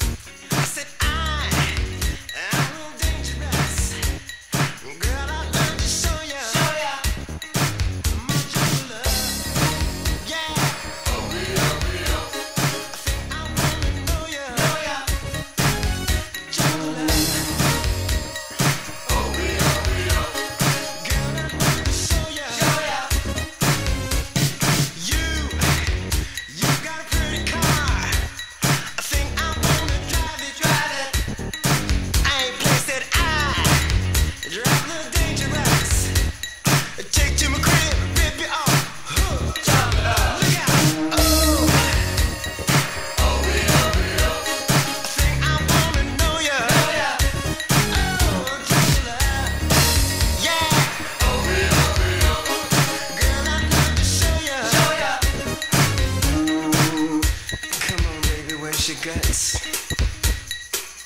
You wanna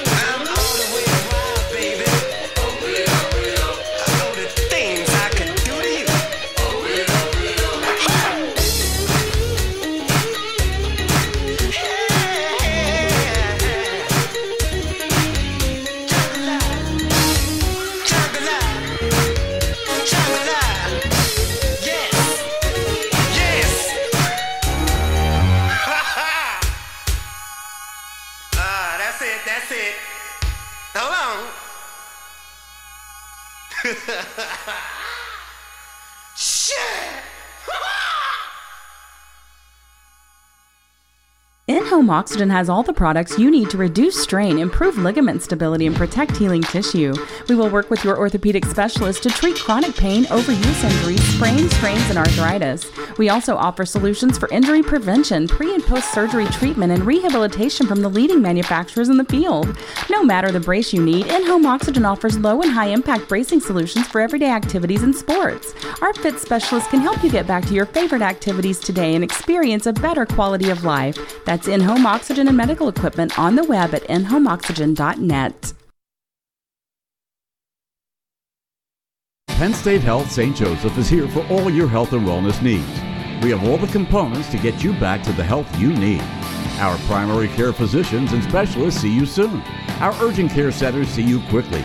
Our emergency room sees you now, and our on demand app sees you anytime. Whether it's our primary care, urgent care, emergency care, or on demand care, Penn State Health St. Joseph delivers the best care anywhere. Visit us on the web at thefutureofhealthcare.org.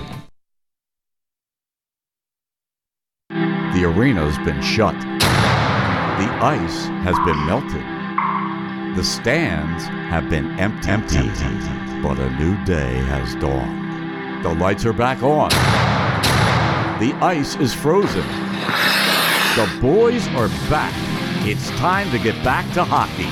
Your Reading Royals and the ECHL are back at Santander Arena. The 2021 22 season starts on October 22nd. Get your tickets now. We'll sell you the whole seat, but you'll only need the edge. And we're back here at Exeter for our halftime observations. And again, uh, it doesn't take much to observe that, that Governor Mifflin came out. They established themselves early with the opening kickoff, running it back, and did not stop until halftime here. I was a little surprised to see them not try something here at the end of the half, uh, just run the ball off the dive with the backup fullback. But it's 33 7 at the half here, Mike. Uh, what are your thoughts? Well, it's it's kind of what I, I thought thought would happen. Uh, Mifflin is just a powerhouse team. I, I don't think anybody is going to be able to stop them this year. They have too many weapons. Uh, they played air-free football, a couple of penalties, which uh, they, they have the ability to overcome. Most teams don't, but the, you know, five or ten-yard penalty here and there doesn't seem to slow them down. And they got Nick Singleton. You know, uh, he's rushed for 160 yards, nine carries. Now, five of those went for one, uh, three yards or less. So Exeter, you know, has been competitive on most of those plays. But as Matt Bauer said earlier this week when I spoke to him, you know, it's tough to stop them for 60 or 70 straight plays. At some point, they're going to bust one, and Singleton's done it three times. He had a 38-yard run to set up the first touchdown, then a 64-yard touchdown run, a 43-yard touchdown run. I mean, the guy's a terrific football player.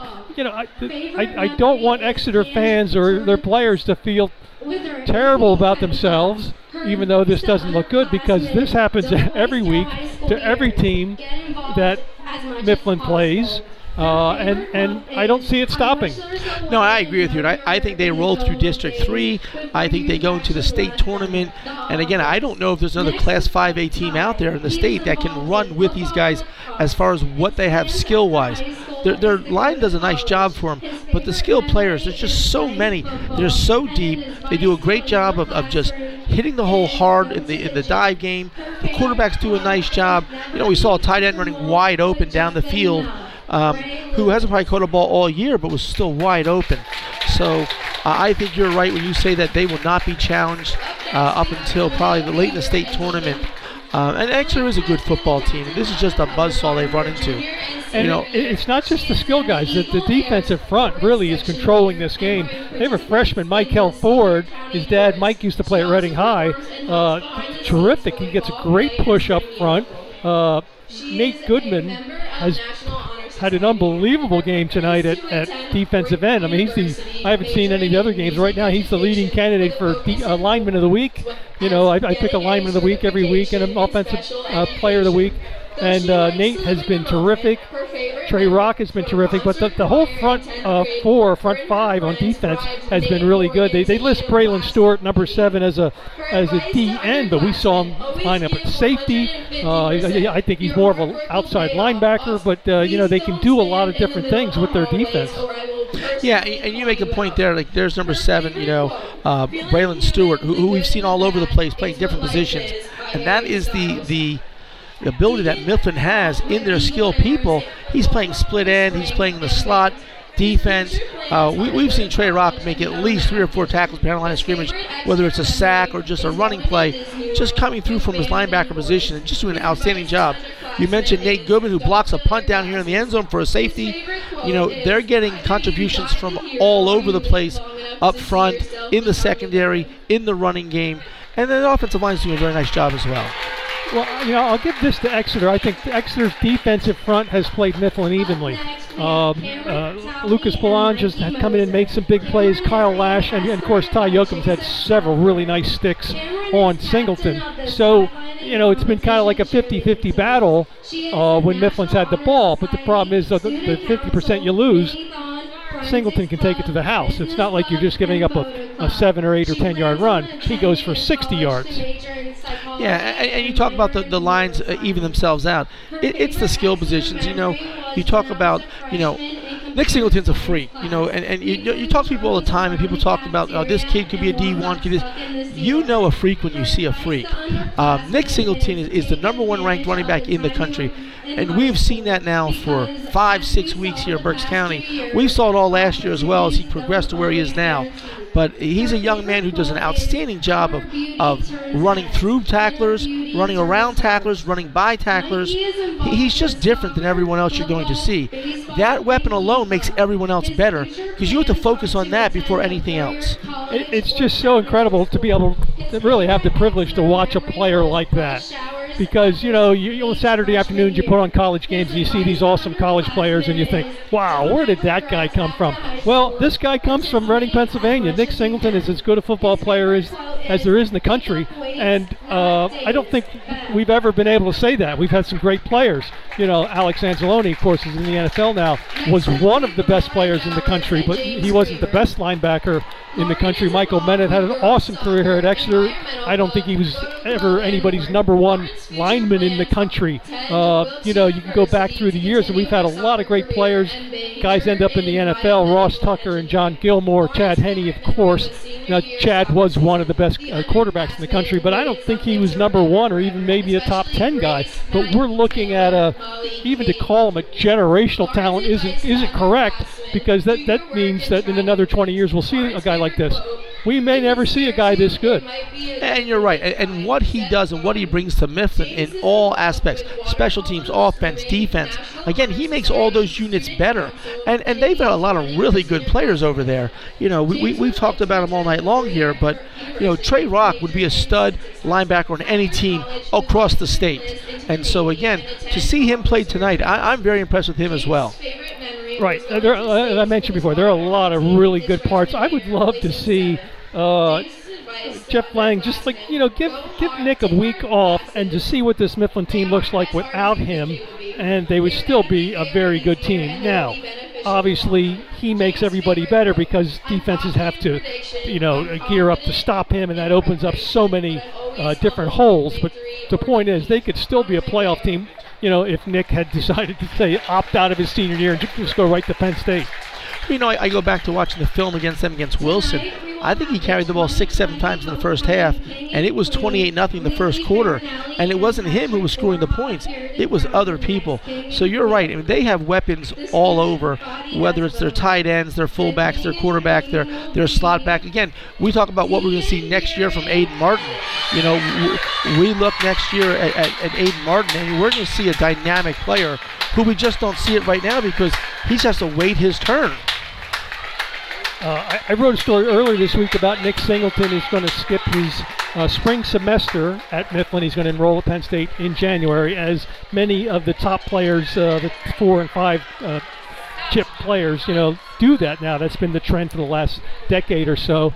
And he's going to be on campus. He's going to be in class. He's going to be able to practice uh, with the Nittany Lions. He's probably going to be in the blue-white game in the spring, and that's going to give us a good indication of uh, what kind of impact he can make as a freshman, and I've had somebody tell me not too long ago, a good source, somebody that knows, and they said Nick is going to be the starting running back at Penn State next year. Think about that. That's incredible. That really is. So we're about six and a half minutes away from the start of the third quarter here. We're going to step away. We're going to come back and talk about District 3 playoffs and where Berks County teams are going to be here in a few weeks. You're listening to the Exeter Sports Network.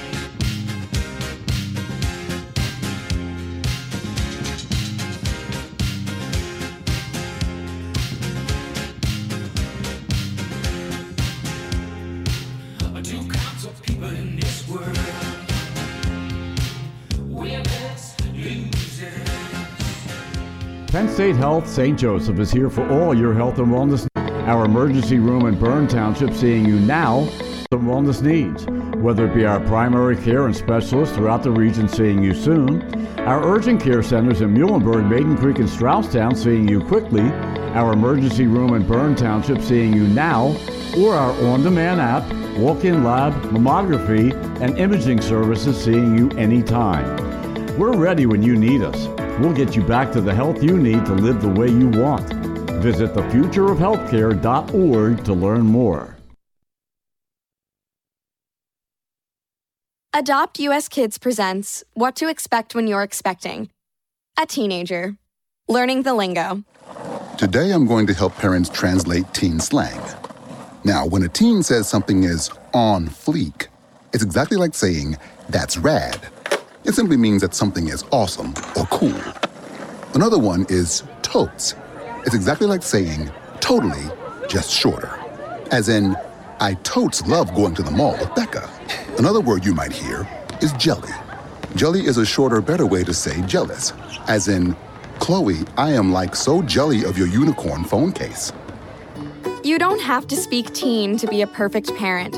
Thousands of teens in foster care will think you're, um, rad just the same. To learn more, visit adoptuskids.org. A public service announcement brought to you by the U.S. Department of Health and Human Services, Adopt U.S. Kids, and the Ad Council. And we're back here to Reiffton. We've got about four and a half minutes left here in halftime. It's 33-7, Governor Mifflin over our Exeter Eagles. Um, Mike, you had some stats here you want to go over here for the first half. I do. I mean, I don't think Exeter fans really want to hear too much of this because they're they're not good. But total yards, Mifflin with a 207 to 123 advantage, and, and that, that's pretty deceiving. Uh, it really is. Um, Nick Singleton, that's the key guy. 160 yards, nine carries for him. He's had the bulk of the Mifflin offense. Uh, Eric Nangle, 10 carries, 37 yards. He leads Exeter. And uh, the big play for the Eagles, of course, that 58 yard uh, fourth down pass from Colin Payne to Joey Schlaffer.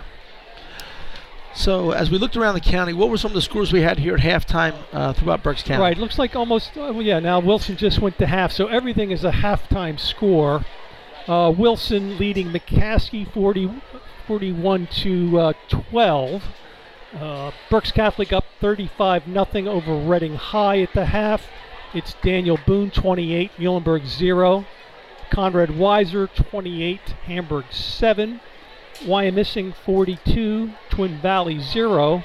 Uh, not too many close games tonight. Now here's here's one that's competitive. Fleetwood 21, Schuylkill Valley 14. Schuylkill Valley had the lead in that game. The Tigers came back. Uh, also at halftime, Susquehannock 21, Kutztown 12. And in the PAC, Boyertown has a lead. This going to be an upset there. I mean, Acton's pretty good ball club. Boyertown leading 14 to 3 at the half. That updates everyone here on halftime scores and third quarter scores around the county. We're going to step away and bring you back the second half here on the Exeter Sports Network.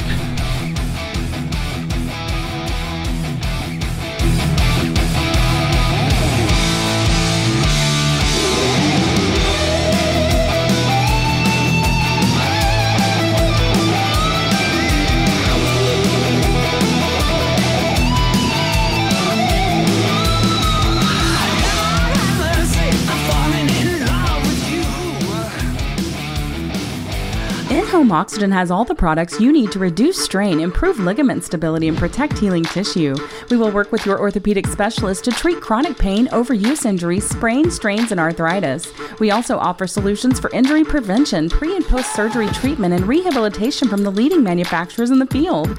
No matter the brace you need, in-home oxygen offers low and high impact bracing solutions for everyday activities and sports. Our fit specialist can help you get back to your favorite activities today and experience a better quality of life. That's in-home oxygen and medical equipment on the web at inhomeoxygen.net. Seasons Cafe in Flying Hill scratches your gourmet itch. Chef Joe Church has been serving Reading's culinary community for 35 years with delicacies like sea bass, Norwegian trout, galamad, and the house favorite, sauteed soft shell crabs. Seasons has a TripAdvisor rating of 4.9 out of 5 and serves breakfast, lunch, and dinner Wednesday to Sunday with a Sunday brunch to live for. That's Seasons Cafe in the Flying Hills Center. Check us out on Facebook for hours of operation. It's the Exeter Sports Network. And we're back here at Exeter Senior High School. You know, Mike, we, we would if I had said to you starting the game, Mifflin's going to score three offensive touchdowns in the first half, you would think, all right, th- there's a chance here.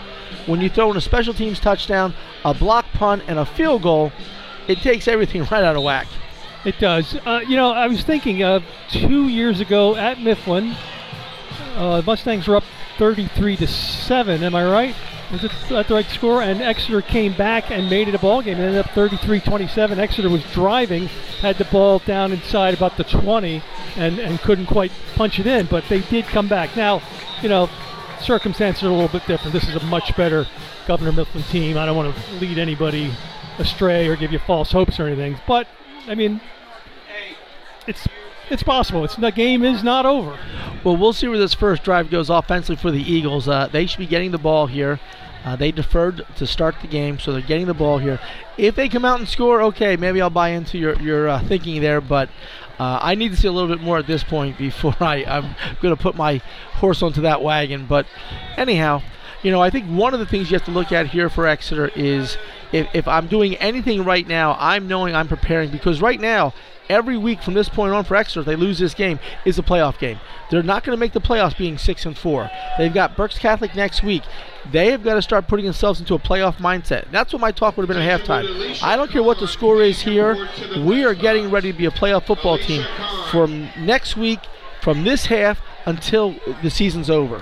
Yeah, but can you tell your guys that at halftime? Like I said, the game's not over. Do you want them to start thinking about next week yet? Uh, you know, you don't want to waste this half because strange things can happen. The ball bounces funny. You got to at least come out here and give it a give it a couple series, see what you see. What Right. you What I'm do. saying is, I believe the playoffs start right now for Oh, Exeter. Is what I'm saying. Yeah. I, I think your mindset has to be right now. We we've got to go out, go out and win the half, win this half, and, and let's see where it takes us.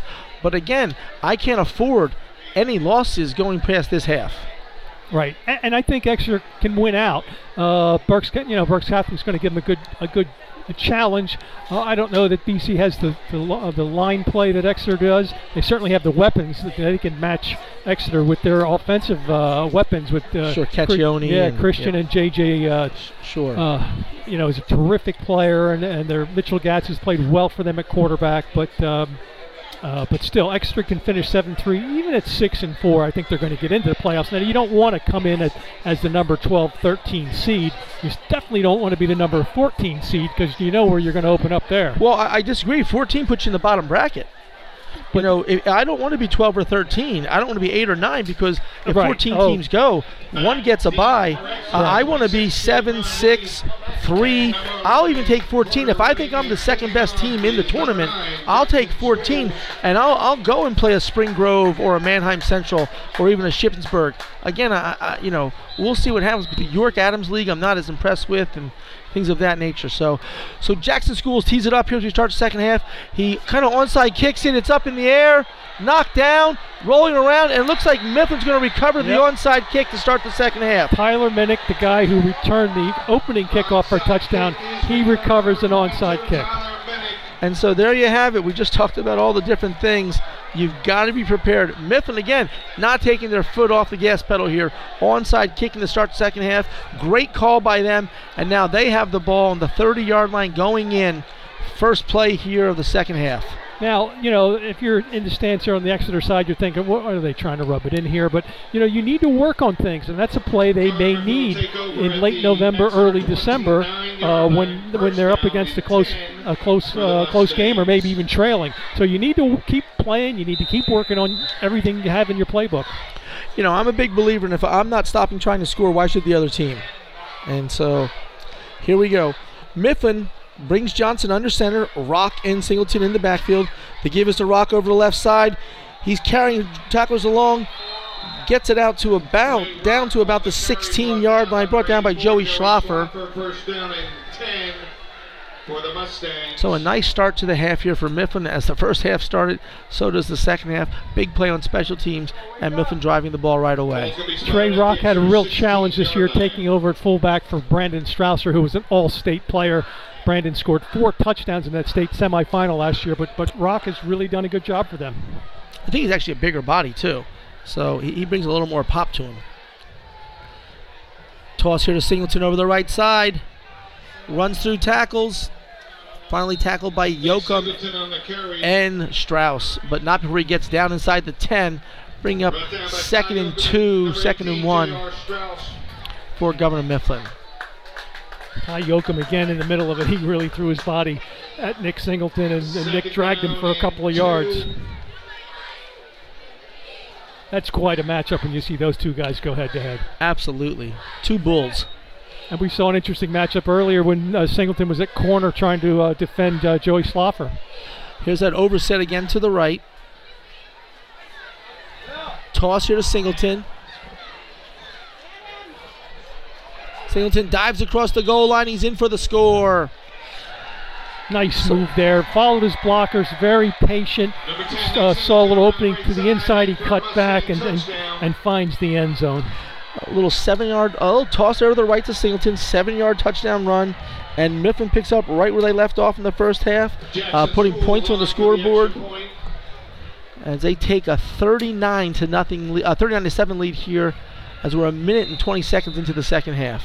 That is three touchdowns tonight for Nick Singleton 64, 43, and now eight yards. Schools' kick is up, and it is good. And the kick is And the good. score runs now to 40 to 7. Governor Mifflin over Exeter as we're 1 minute and 20 seconds into the second half here. We'll be back with more third quarter action right after this. You're listening to the Exeter Sports Network.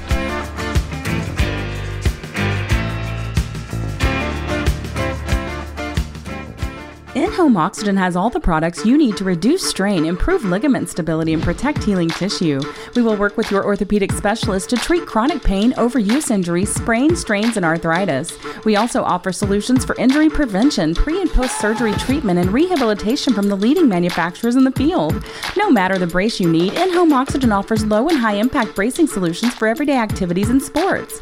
Our fit specialist can help you get back to your favorite activities today and experience a better quality of life. That's In in-home oxygen and medical equipment on the web at inhomeoxygen.net. And we're back here to Exeter Senior High School with Governor Mifflin extending their lead to 40 to 7 over the Eagles. Jackson Schools tease it up one more time again for Governor Mifflin. Um, you know, I'd be interested to ask Jeff Lang after the game if that was an onside kick to start the half because they've been squibbing the ball. Let's see what kind of quick kick we get here. Again, I, I, think it was just a, a that might have been mishit, and it just was fortunate bounce how they got it. Woody takes the ball from his own 25-yard line, gets it out to about the 40. Brought down by number eight, Delson McNeil. Well, that's the thing. When you squib the ball like that, you're right. It may, not be intended as an onside kick, but you know if you get the right hop with that crazy shaped football, it can go anywhere, and uh, it's not easy to uh, to catch when it hits the ground in, a, in, in an angle like that. Gets a little spin. It could go anywhere. Now, if I'm lying, I say yeah, we onside kick just to put it out there so, so, other teams know. But Exeter comes up with Payne in the gun, uh, in the I. Looks like there was offsides on the right hand side. Looks like we're going to get offsides in the Eagles here. Mark it back Ball five yards. Five-yard penalty. So not the half Exeter was looking to start with here in the second half as well. You know, Mike, you mentioned the district playoffs, and and you know the tough thing for Exeter is if they have hopes of, of doing something in the playoffs, at some point they're going to run into Governor Mifflin again. Absolutely. And, and the thing is, everyone's going to run into Mifflin at well, some point. yeah, so. I mean, if you're in 5A, but if you're lucky enough to be in 4A like Berks Catholic or 3A like Wyomissing, you don't have to worry about this team. But uh, you know, anybody in 5A, uh, you know, should not be making extended uh, plans or reservations to show up at Hershey in early December for the uh, state championship game, because uh, I think Mifflin's got reservations there. Yeah, and I think Mifflin's probably as good as any 6A team out there as well. You know, I know they're ranked in the top five in the state overall, but when you have the talent that they have, and again, I think Mifflin is one of the best team uh, energy type of teams out there. I think the school district does a great job. They've got great support from the student body. I, I've always said I think Mifflin does a great job. I think Berks Catholic does a very good job too of, of their fans and their people being involved in the programs. But uh, you know, you look at the Mifflins, Wilsons, Wyomissings, obviously, and Berks Catholics. I think their support is just phenomenal, and I think it helps the programs. I think it makes their sports teams better.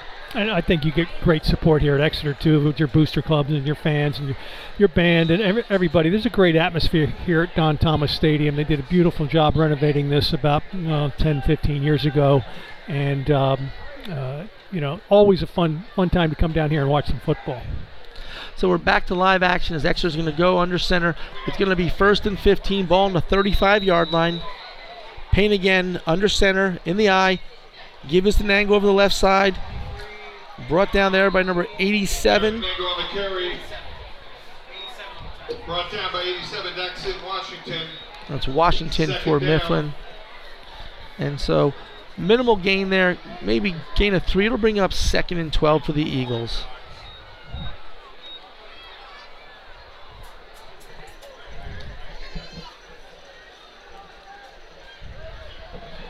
Be nice to see uh, Exeter take a shot to Schlaffer here at some point.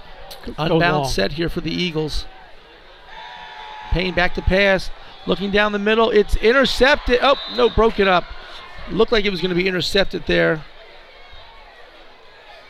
by Stewart. Oh, nope, by Johnson. But uh, you know, J.R. Strauss turned into a defensive player there and knocked the ball out, saving the interception. Long for Exeter. Yeah, Payne was throwing into a crowd there. That that looked like a dangerous play, and he and he was thrown off his back foot again, pressured. You know, he hasn't had a chance to to to drop back and, and throw from the pocket yet tonight. You know, I, I agree with what you said earlier in the game. If we are going to throw here at Exeter tonight, I'd roll him out, get him out of the pocket. So third and long here, third and 12. Payne in the gun. Nangle to his right. Payne drops straight back. Screen to the right. Yoakum has the ball. Cross midfield to the 40. Knocked out of bounds at around the 32 yard line. They'll give him the 31. Down at the 27-yard. Another nice call there by Exeter. Mifflin is not ready for that again. That's twice they've run the screen. They've gotten two nice gains out of it. Yeah, absolutely. Uh, you know, that, that's a play that extends this drive and, and actually keeps Mifflin's offense off the field. And a good job by Exeter there. Nice play set up. You know, third and long, they hit Yoakum. Yoakum gets it across all the way down to the 31 yard line. First and 10 for the Eagles. Um, Exeter's got to continue just keep working here. That was a 31 yard gain by Ty Yoakum. And Exeter back into the I, double tight ends. Give us an angle to the left side. 23, Eric Nangle on the carry. Brought down by 59, Michael Ford.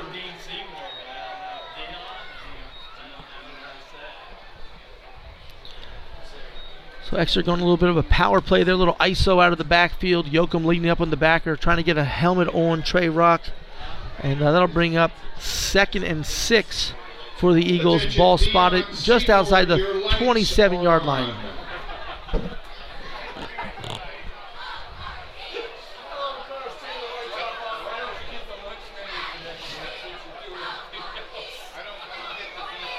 So Exeter back in the I. Off bounds, set to the right. Faked an angle. Payne back to pass. Fires across the middle. Intended for Joey Schlaffer. On the coverage was Aiden Martin for the Mustangs. He knocks it down. That'll bring up third and six. Or yeah, third and six for the Eagles. Interesting matchup there. Two uh, future Division One players, and Martin uh, had perfect position on the inside there and able to knock that ball down. Yeah, nice ball by Payne on that little post route for uh, Schlaffer down the middle. But you said Aiden Martin, great position, knocked it down, and uh, bringing up third and six for the Eagles. He's such an athlete. You know, he can make plays for you at any place on the field.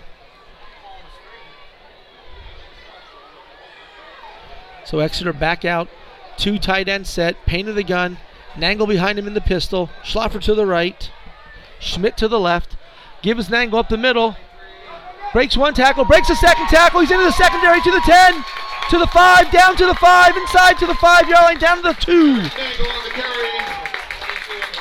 Nice job by Eric Nangle breaking a number of tackles, jump cutting to his left around the 10 and getting down to about the 2 or 3 yard line. Goal to go, Exeter.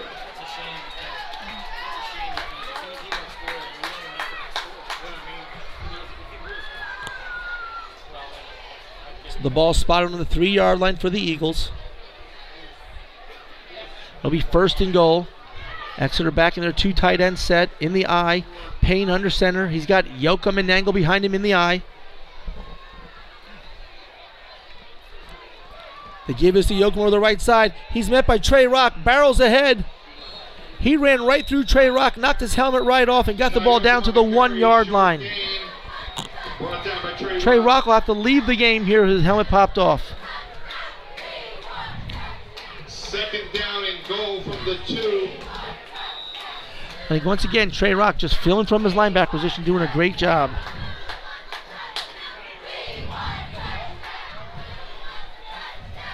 I would not be surprised to go back to the same play again. Payne walks it out to the line, under center, gives the Yoakum over to the left side, met by one man, dives in, and he's in for the score. Touchdown, Ty Yoakum, two yard plunge over the left side. Got hit at the line of scrimmage and kept going there, Mike, to get into the end zone. Well, he's your fourth down guy, fourth and goal, fourth and short. I think last year he was not stopped once in those situations, and he showed why right there. When you can do that against Governor Mifflin, you're you are a, a, uh, proven commodity there on fourth down. Absolutely. So Exeter on the board for the second time tonight as Mikey Moser will tee it up here for the extra point. Out of the hold of Carter Redding. Snap is handled. The ball is teed down and the kick is good. And so it's 7.50 to go here in the third quarter. Exeter on the board and the score is 14 to 40 Governor Mifflin. We'll be right back with more third quarter action. You're listening to the Exeter Sports Network.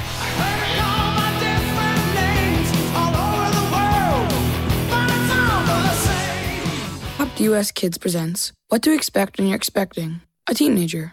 Learning the Lingo. GOAT, G O A T, acronym, stands for Greatest of All Time. As in, spaghetti sandwiches for dinner? They're my fave. Dad, you're the GOAT. You don't have to speak teen to be a perfect parent. Thousands of teens in foster care will love you just the same. Visit adoptuskids.org. Brought to you by the U.S. Department of Health and Human Services, Adopt U.S. Kids, and the Ad Council. And we're back here to Exeter as Ty Yoakum has scored for the second time this evening on a run. And kicking off. Teeing up for Exeter, number 10, Mikey Moser. They approach the line. That was an eight-play, 60-yard drive for the Eagles. Two big plays. Uh, Ty Yoakum with the 31-yard uh, catch and run on a screen pass, and Eric Nangle 25-yard run down to the uh, three-yard line. So Moser squibs one down the field, taken there. Looks like Aiden Johnson, uh, Aiden Martin, sorry. He's over the left side. Finally tackled by Carter Redding, it looks like, number 11, the freshman for the Eagles, but not before Martin gets it out to the 47 yard line. Governor will take over.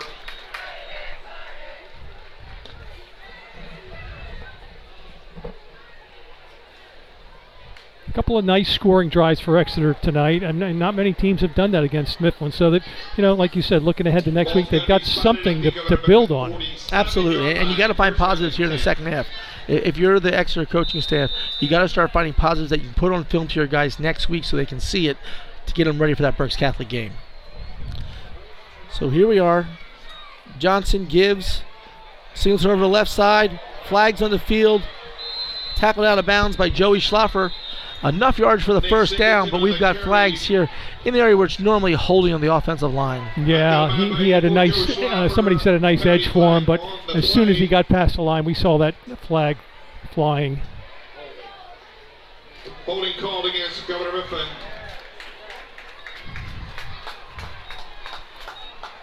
Marked right about the line of scrimmage, so it's going to be about first and 20, maybe first and 21. Yep, ball's at the 37.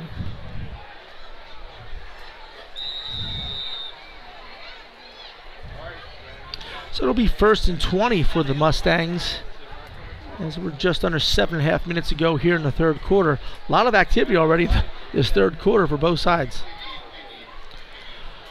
Mifflin comes out with twin receivers to the right in Stewart and Martin.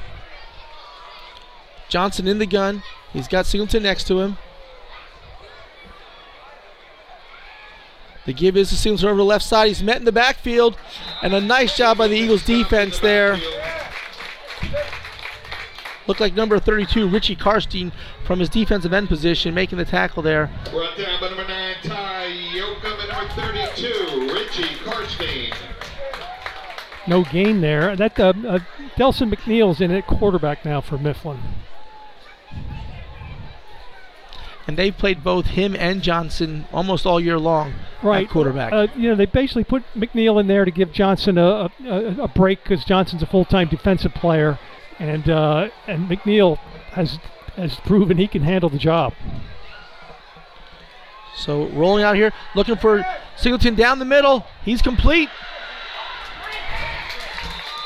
Tackled there by number three, Andrew Miller, but they they swept out Singleton out of the backfield down the seam, and McNeil hit him, brought down the extra 43-yard line. First down for Mifflin. 20-yard gain there.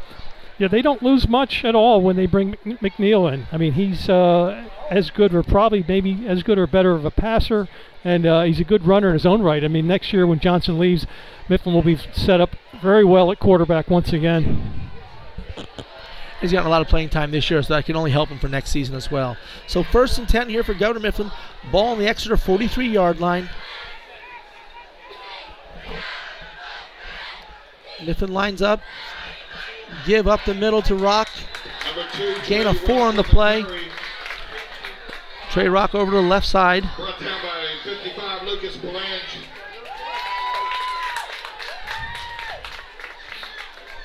It'll be second and six for the Mustangs as we're under five and a half minutes to go here in the third quarter. It's great to have the luxury of having a, a second quarterback that talented who you can put into even a close game and you're not going to lose anything because you never know what's going to happen, especially in this era of COVID. You get to the playoffs, maybe your starting quarterback can't play. Again, Rock over the right side this time. Trey Rock on the carry. Gain of two or three. It'll bring up third down for Governor Mifflin here. And number 62, Anthony Cachese.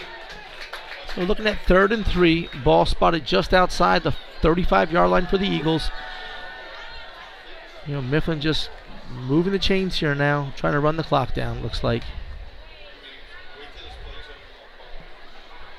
If they score here, this will probably be it for the uh, first unit offense.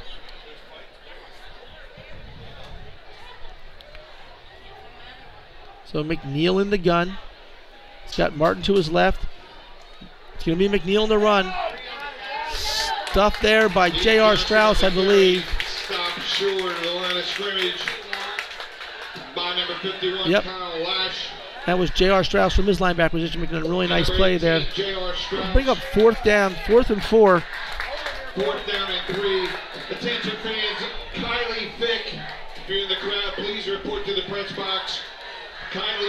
please report to the press box. Your mom is waiting.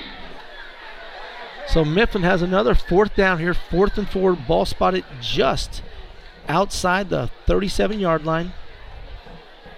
Well, I think they're two for two on fourth downs tonight. So McNeil under center. He's got Rock in the I. Pitch here. Outside Singleton.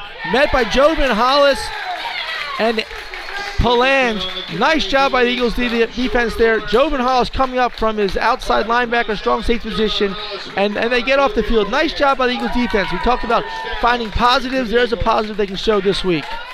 That was a big hit on Nick Singleton. Not many people do that. So Exeter will take over on downs here. Ball on their own 37 yard line. First and 10 for the Eagles.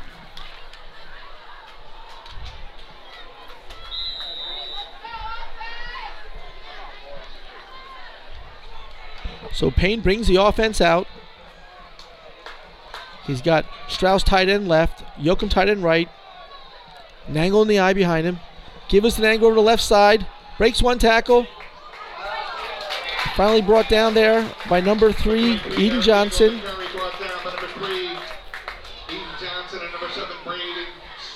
I'm going to give him four yards here. Put it out to the 41 yard line. It'll be second and six for the Eagles. So I don't know how often you've seen Nangle run this year, but I, I think he's a really good running back. And I know Nick Singleton's the best back everywhere, but Eric Nangle is a very talented running back. And here he gets a toss here to the right side. Breaks one tackle, falls ahead to the Mifflin 45 yard line. Looks like a flag came out late, so let's see what happens. Lamage North End. So flag came out late. Looks like they're going to get a holding call here.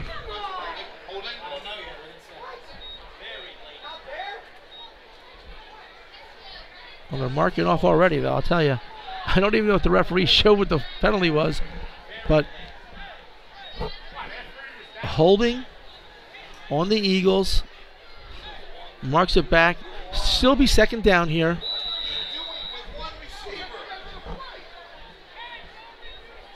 So Nangle gets credit for a nine-yard run there, ten-yard penalty, and we're looking at uh, uh, second and seven now. Pretty much the situation we were just in before the play started. Strauss goes in motion left to right, looking for him in the flat. Throw down the middle. Caught by Schlaffer. He's tackled on the 43 yard line. Pass complete to Schlaffer, first down. Brought down there by Aiden Martin. Nice So- throw there, right on the money. Again, hitting on that little skinny post. Moving the chains. So, again, positive things to keep picking up here for Exeter as we get under two and a half minutes to go in the third quarter. Good coverage there by Aiden Martin, and uh, the pass was just perfect by Colin Payne. Put it right in Joey Schlaffer's hands. So Payne brings Eagles out. Double tight end set. Schlaffer to the right. Schmidt split to the left. Nangle in the pistol formation behind the quarterback. A little boot action here. Rolling to his left. Fires. Incomplete. Looking for Joey Schlaffer crossing the middle. That'll bring up second and 10 for the Eagles. Well, we talked about getting Payne out of the pocket, and there's an example of getting him out of the pocket, giving him a chance to throw on the run. Not having such a, a closed in pocket to throw from.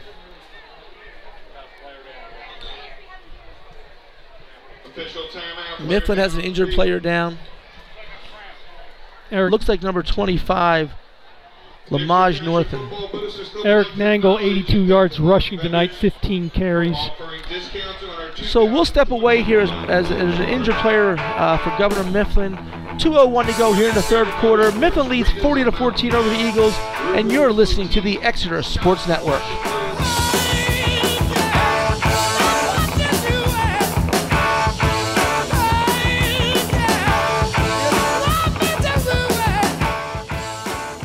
The arena's been shut. The ice has been melted. The stands have been empty, empty, but a new day has dawned. The lights are back on. The ice is frozen. The boys are back. It's time to get back to hockey. Your Reading Royals and the ECHL are back at Santander Arena. The 2021-22 season starts on October 22nd. Get your tickets now. We'll sell you the whole seat, but you'll only need the edge. And we're back here to Exeter. Uh, the injured player, number 25, Northam, looks like he cramped up. He's walking off under his own power, so that's great to see. Uh, we've got second and 10 here for the Eagles. 2.01 to go here in the third quarter.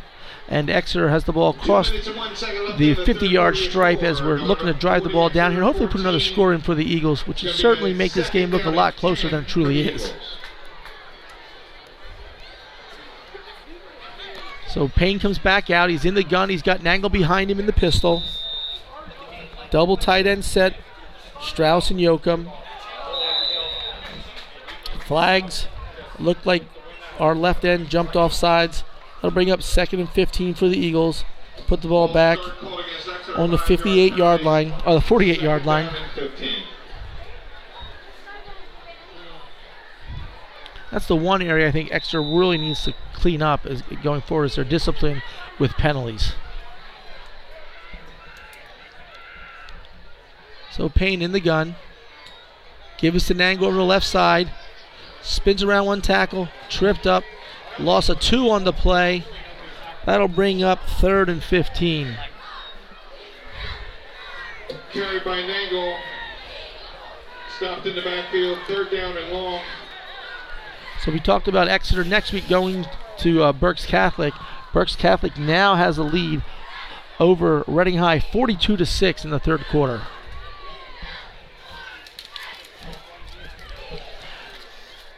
Exeter comes back up, third and 17, ball spotted on their side of the 50 yard line. Double tight end set again. Payne in the gun, Nangle behind him in the pistol. Play action. Blitz comes off the edge. Payne steps up, he fumbles the ball, it's on the ground. Looks like it's recovered by the Eagles, Eric Nangle. Fumble on the play is recovered by Exeter. Loss of five yards. That'll bring up fourth and 22 for the Eagles.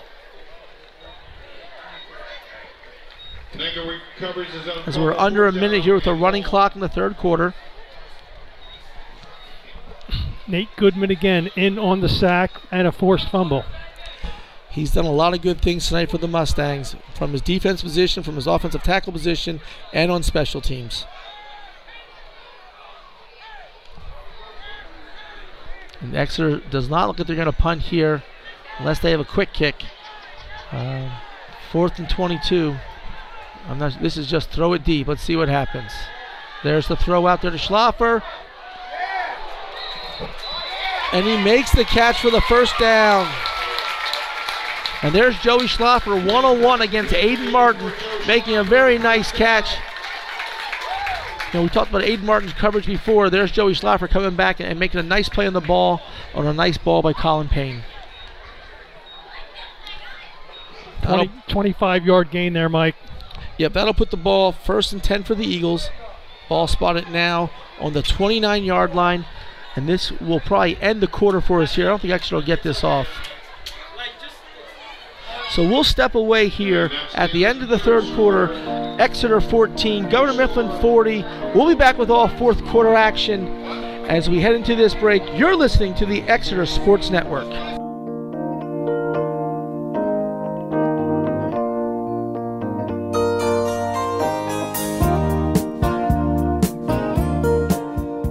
Penn State Health St. Joseph is here for all your health and wellness needs. We have all the components to get you back to the health you need. Our primary care physicians and specialists see you soon. Our urgent care centers see you quickly. Our emergency room sees you now, and our on demand app sees you anytime. Whether it's our primary care, urgent care, emergency care, or on demand care, Penn State Health St. Joseph delivers the best care anywhere. Visit us on the web at thefutureofhealthcare.org. And we're back here for fourth quarter action at Exeter as it's first and 10, ball spotted on the 29 yard line. You know, one of the things we talked about at halftime, Mike, was Exeter's got to come out and try and win this half. Get going for the second the second portion of their season here as they go to Berks Catholic next week. They tied that third quarter 7 7. So that's a great step forward for the Eagles.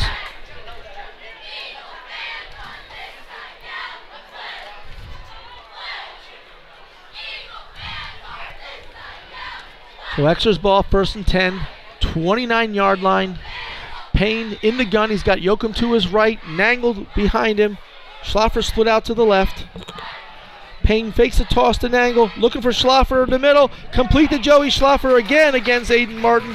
First down again for the Eagles as they're inside the 15 yard line with a first and 10 for the Eagles. Aiden Martin just draped all over Joey Schlaffer, but you know when you're giving up nine inches like that, there's only so much you can do. Well, I'm glad we have the extra nine inches there. That's five catches for Joey Schlaffer tonight, about 120 receiving yards. This is probably his biggest night catching the ball without a score, but it's probably his biggest night, so that's good to see for Joey Schlaffer. First and 10 for the Eagles, Payne in the gun. Now he tosses Nangle over the right side. Breaks one tackle, breaks the second tackle, breaks the third tackle, stays on his feet, he's inside the five. He ran through five Governor Mifflin Mustangs, including Trey Rock, on his way to inside the five yard line. What a nice run by Eric Nangle. He actually knocked Trey Rock's helmet off again, but I don't know if anybody else saw it. Here's a score from one of our sister companies. Boyertown 28, Methacton 3 early in the fourth quarter. That, that's a nice score for Boyertown there. That's a nice game if they can pull off that win and stay and hold on to that lead.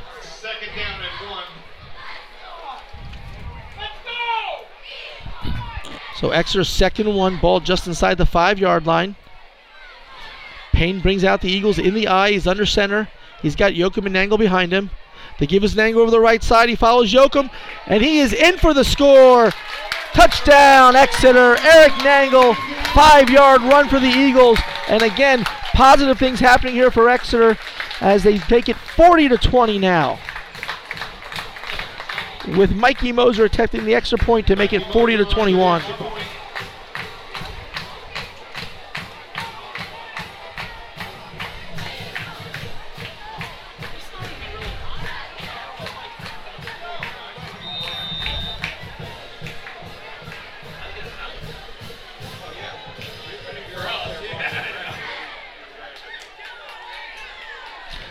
So out of the hole already, the kick is up, and it is good. And Exeter, with 10:33 to go here in the game, has made it a 19-point game, 21 to 40. Nice drive for the Eagles there. As we go into break, we'll be right back. You're listening to the Exeter Sports Network.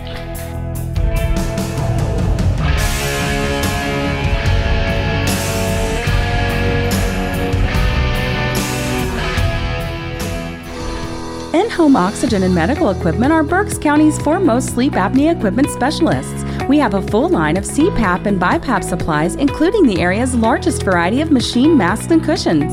Respiratory specialists are on staff to assure proper fitting and explanation of sleep apnea devices. We accept the most insurance companies of any provider in the area. In home oxygen at 103 Lancaster Avenue in Reading. Call 610 929 2004. In home oxygen. And we're back here to Exeter after Eric Nangle plunges in from the five yard line to make it 21 to 40. Mikey Moser has it teed up here on the 40 yard line. He's about to kick off here in the fourth quarter. Mifflin anticipating the onside kick, has eight guys up at the line of scrimmage. Once again, Mifflin has just ran across the 50 yard line. They're still offsides right now. They're offsides right now. 17 is standing on the 50 yard line. That's illegal. But again, who knows? Here's the kick down the middle of the field. Taken there by number eight, McNeil. He makes one man miss. He's out across the 20. Finally tackled there by number three, Andrew Miller. Brought down by number three, Andrew Miller. So the other McNeil brings the ball out to the 30 yard line where Mifflin will take over first and 10 with 10.26 to go here in the ball game. So a couple things Exeter's done well here in the second half. Uh, third quarter they matched the scoring with Mifflin and they took the first score here in the fourth quarter. So nice things there for them to build on throughout this week as they head into Boy, uh, to uh, uh, Berks Catholic. Well, they haven't given up, and they, they've stuck to what they do best. Absolutely. Johnson hands off over the right side to Rock. He barrels ahead for a nice gain. Give him six, make it second and four. Brought down by number 84, Joe Schlaffer. And number 9, Ty Yoakum. Second down and four. So Mifflin's going to spread out here. They're going to go three receivers to the left. They put Singleton in the slot as the middle receiver. Martin as the number three receiver. Rock in the backfield. The give us to Rock over the right side. He barrels ahead for a first down. Brought down there by number 86, Joey Reedy. Stopped by number 18, J.R. Strauss. Number 86, Joey Reedy. It'll be just short of a. And it will be a first down for Governor Mifflin.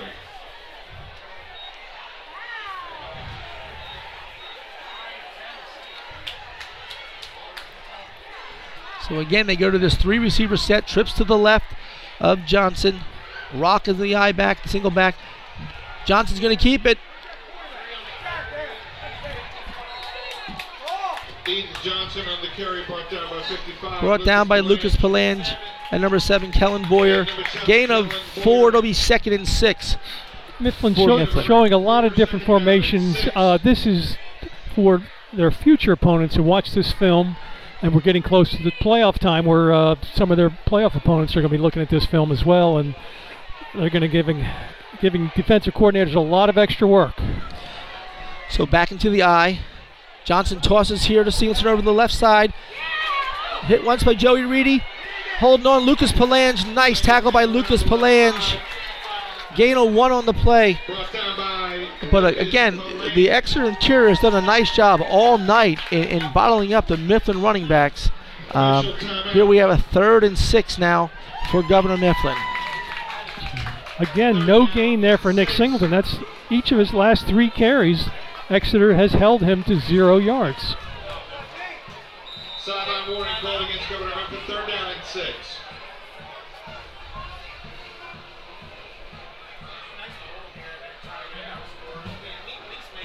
Singleton not going to put up the kind of giant-sized numbers he had last year when he was uh, well over uh, 240 yards against. Uh, Still eight minutes to go here in the game, Mike. It'll be third and six for the Mustangs. Johnson in the gun. Singleton to his left. Option left. Pitch to Singleton. And he's down inside the 30 yard line. Singleton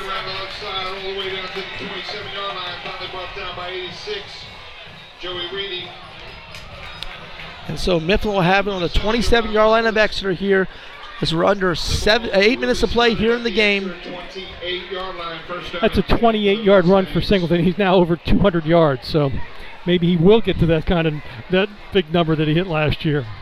I think 200 yards is a big number anytime. So Well, for Nick, that's an average night. I mean, that's just look what he's done. He's over a thousand yards in five games. Sure, absolutely. And and they lost a game to Reading that they didn't get a chance to play. So imagine what he would have done there. Here comes Singleton again over the left side. He's off his way to the end zone. Touchdown, Governor Mifflin, 28 yard run by Nick Singleton. In, in for a Mustang touchdown. Four touchdowns for Nick Singleton tonight. Over 220 yards rushing. I thought you spoke a little too soon there, and there you have it. I guess so. He must have heard me. you upset him a little bit, it sounds like. They ran a little power play there to Singleton over the left side. He made a bunch of people miss early on and just outran everyone to the end zone. And that, that's what he does, and that's who he is.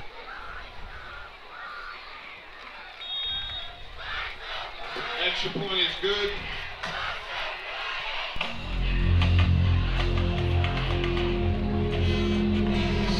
Minutes and 23 seconds left in the fourth quarter. So as we go to break here with 7:23 to go in the fourth quarter, it's 47 Governor Mifflin, 21 Exeter. We'll be right back after this short break. You're listening to the Exeter Sports Network.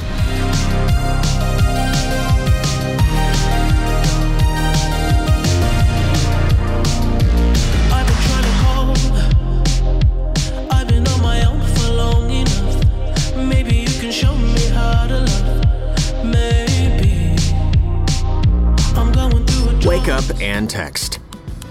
Text and eat. Mm-mm. Text and meet up with a friend you haven't seen in forever. Hi. Oh, hey. Text and complain that they're on their phone the whole time. Text and listen to them complain that you're on your phone the whole time. Ugh. Text and whatever. But when you get behind the wheel, give your phone to a passenger, put it in the glove box. Just don't text and drive. Visit stoptextsstopwrecks.org. A message from NHTSA and the Ad Council.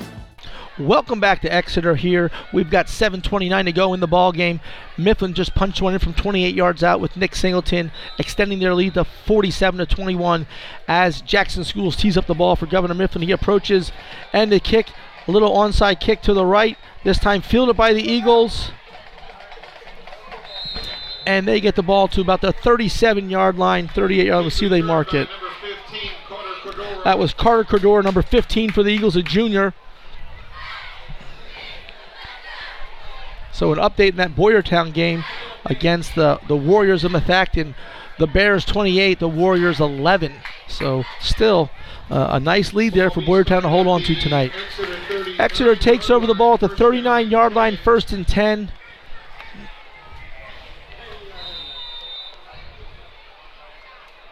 You know, both teams still has all their starters in the game. So again, this game, um, good on good the whole way. Payne, play action, back to pass, looks down the middle, throws, and it's broken up that time by Aiden Martin, looking for J.R. Strauss uh, to the right side here. Colin Payne took another big hit there as he stood in the pocket to deliver that ball. Yeah, everybody you know knows about the uh, offensive firepower for Governor Mifflin, but they can play defense as well.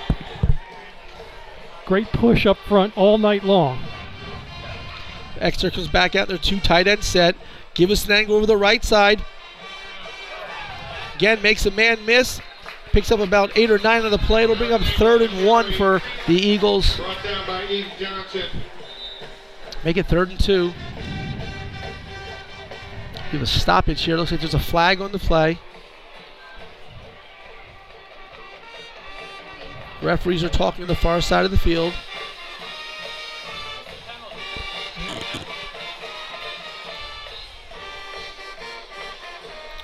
Looks like there's no penalty, just stoppage of the game by the officials there.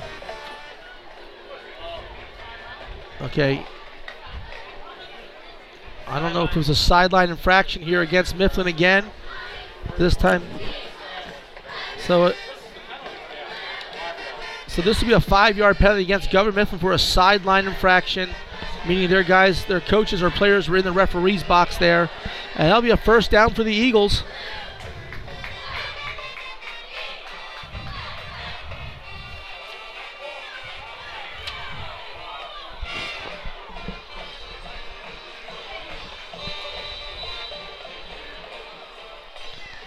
And now we have another stoppage in play.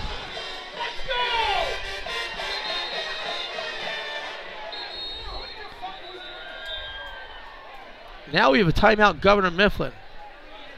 So a lot of stoppages here with 6:46 to go in the game.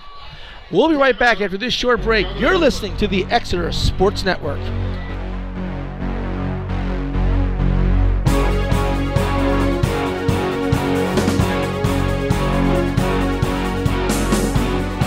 Penn State Health St. Joseph is here for all your health and wellness needs.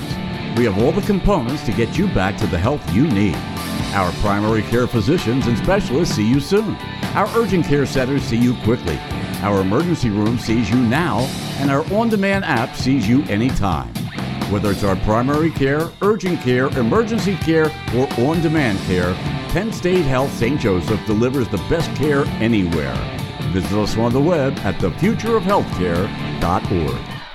And we're back to Eagles football here in Reiffton. 6:46 to go in the game. The Eagles trail the Mustangs 21 to 47 as we have a first and 10 for Exeter after the penalty on the Mustangs. Timeout taken by Governor Mifflin as they come back onto the field after the timeout. Uh, be nice to see Exeter drive the ball down here and score again, just for, for the confidence factor going into next week and throughout the remainder of the season. You know, like you said, I think Matt Bauer will, will take some positives out of this game tonight. Payne back to pass, quick pass down the middle. Oh, in and out of the hands of number nine, Ty Yoakum on the play. Number three, Eden Johnson. And now he taunts the sidelines, and he's going to be penalized for this. And we saw this a few weeks ago with Jalen Jones of, of Governor of uh, Wilson. Now I don't know if this is the same infraction, but Jones was thrown out of the game and missed two weeks. So I, I don't think this is the same infraction here, but he certainly was taunting the sidelines.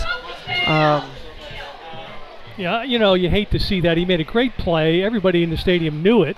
He didn't need to remind anyone. Now this is going to go against Exeter. Oh wait, it's actually. Oh, never mind. Take it back. Personal foul, unsportsmanlike against the Eagles. Oh, I, I take it back. I apologize to uh, Eden Johnson. I, I thought they were flagging him for, for talking to the sidelines. 15 yard penalty. So that moves the ball all the way back to the Eagles' 37 yard line and brings up a first and 25. Payne in the gun again.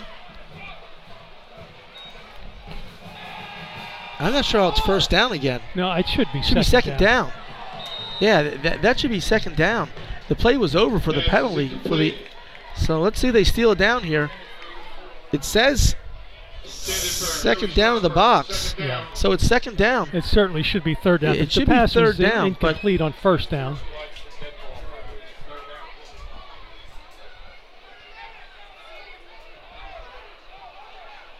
Uh, now they just switched it, Mike. I see. Yeah, now No, so is third down. Yeah, I was going to So say that the, the penalty was after the play, so the play should count, and the Right. penalty moves the ball back, and it's the next down. So third and 25 for the Eagles here. Payne again in the gun.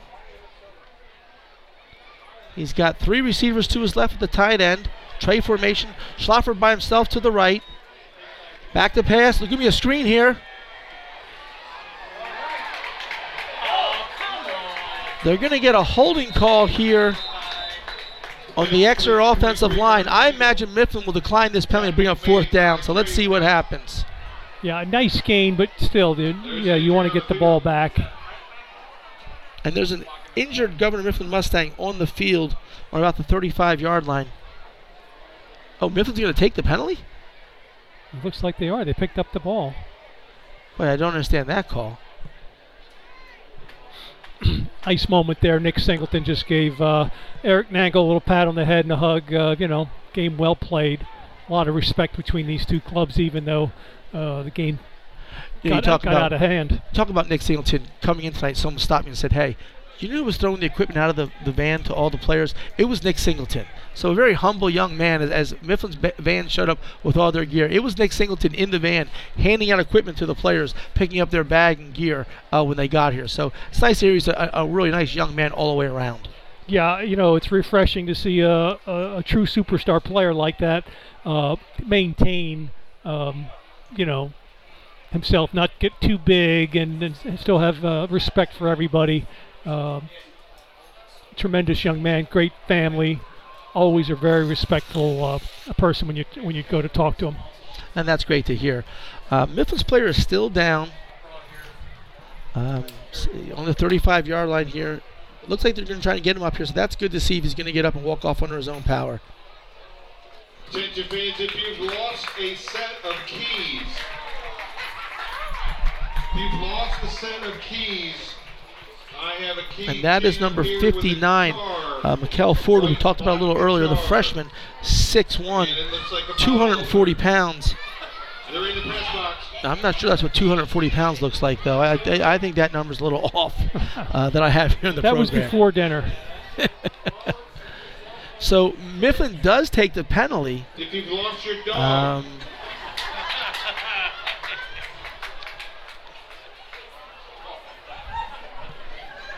So where's the ball back to the 21? 25. Uh, no, 26. 26.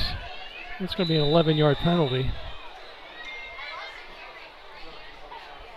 So Payne back to pass. Gets hit as he delivers. And it's incomplete. And he took a shot there from Trey Rock. Payne's pass incomplete. intended for J.R. Strauss uh, down the left seam. And like I said, so we've seen Trey Rock make play after play on defense all night long.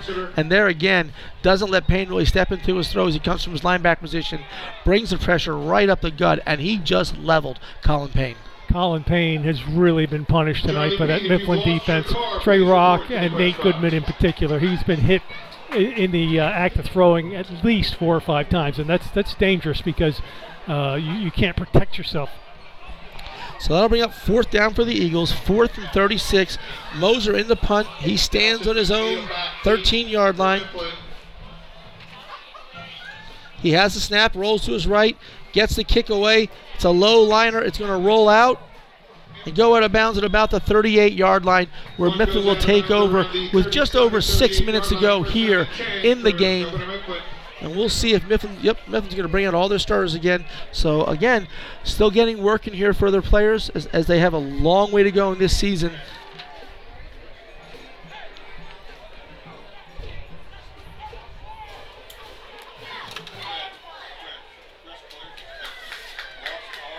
So it'll be first and 10. Mifflin ball on their own 38 yard line. 6.09 to go here in the game.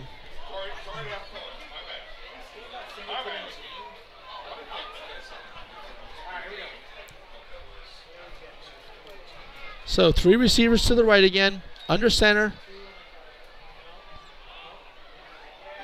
That's Delson McNeil, the quarterback in there for Mifflin right Delson now. McNeil, number eight with the ball there. Brought down by number seven, the safety for Exeter, Kellen Boyer. Gain of one? No? Wait, is there a penalty on the play? We have holding against Mifflin. Second down.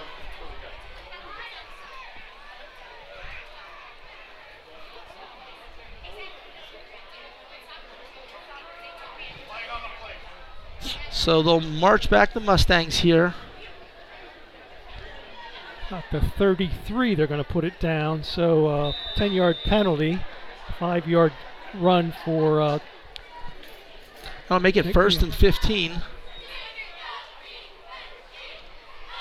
I didn't think he had five yards in the game. I He only got to the 40 yard line. I might have declined that penalty. I don't, I don't think they marked that off properly. I, I agree. And here you. is the inside reverse.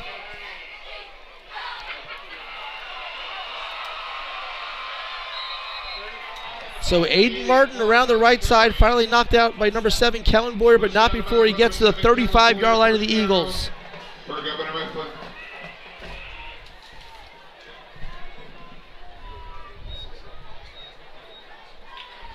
It's going to be a 32 yard run for Aiden Martin.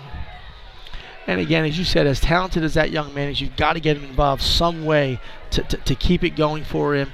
Uh, he's asked to block a lot for, for the other backs and the quarterback, and you just got to give him something, you know, as much as you can to keep him interested and involved with everything. Toss here to Singleton. Tackled right away by Anthony Kachase in the backfield. Loss of one on the play to bring up second and 11. You know, it's nice to, to want to get a lot of people involved, but Nick Singleton ruins that when he uh, takes the ball to the house in two or three plays. You know, you don't have many plays on your drive, so uh, it's not always possible. An update in the Daniel, Bu- Daniel Boone Muhlenberg game. The Blazers lead the Mules 28 to 7 late in the game. So it'll be second 11 for the Mules, for the Mustangs. McNeil under center. He's got Rock and Singleton behind him. Give us the Rock up the middle. Trey Rock on the carry. Brought down by a whole host of Eagles. Ty Yoakum comes out of the pile with the ball, but I don't think he has it. Third down. you know, we talked about the, the talent level of Exeter and the, and the wins they've had against quality teams. And I know people can say what they want about uh, Mifflin or um, and Wilson, but Wilson went tonight 59 to 12 over McCaskey.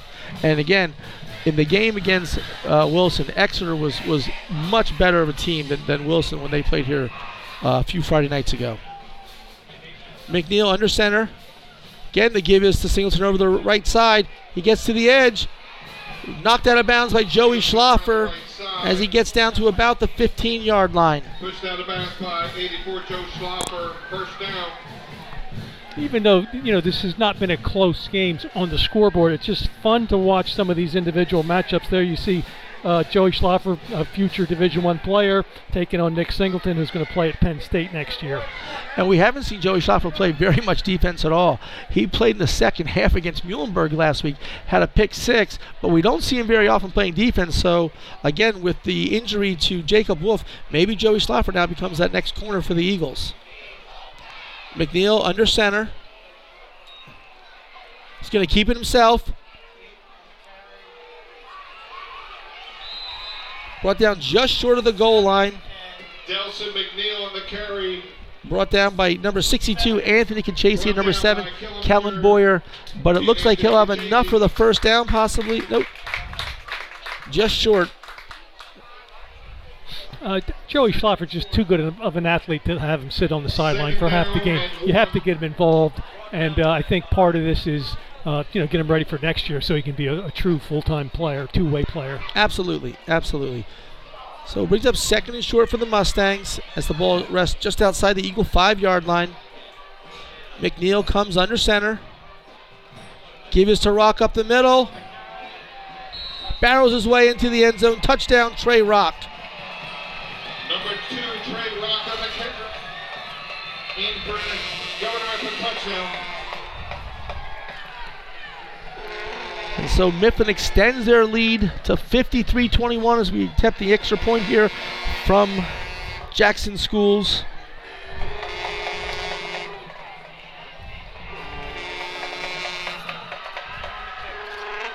Jackson Schools on for the extra point.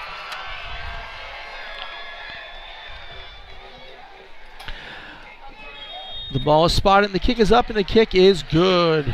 And with 3.22 to go here in the game, Governor Mifflin extends its lead to 54-21 over the Eagles. We'll be back with the final three minutes and 32 seconds of this game right after this short break. You're listening to the Exeter Sports Network.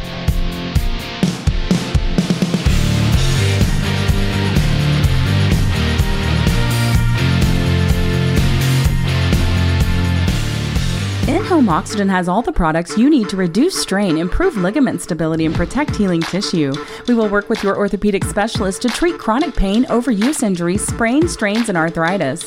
We also offer solutions for injury prevention, pre and post surgery treatment, and rehabilitation from the leading manufacturers in the field. No matter the brace you need, in-home oxygen offers low and high impact bracing solutions for everyday activities and sports. Our fit specialist can help you get back to your favorite activities today and experience a better quality of life. That's in-home oxygen and medical equipment on the web at inhomeoxygen.net. And welcome back here to Exeter as Governor Mifflin's Jackson Schools tees up the ball one more time as they extend their lead to 54-21 over the Eagles. 3.22 to go in the game. Back deep for the Eagles. Number 26, Cabron Woody, and number 11, Carter Redding.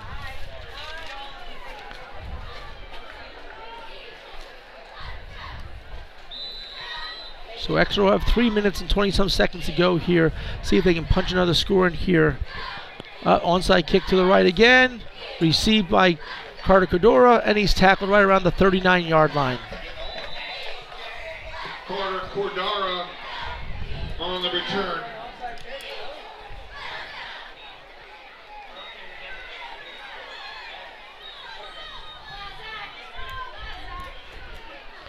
So again, Exeter takes over. 3:17 to go here in the ball game, trailing 21-54. Uh, they have not quit on this this game tonight. They played hard, and they continue to play hard. So that's great to see that they haven't quit. They're still out here doing things, trying to make plays happen. And a final score here: Berks Catholic 42, Reading 12. Here's Cabron Woody over the right side. He's into the secondary across midfield, brought down around the Mifflin 44 yard line. Woody on the carry across the 50 to the 44 yard line. First down and 10 for the Eagles. So Woody in now for Nangle, it looks like, as we'll get the senior some action here.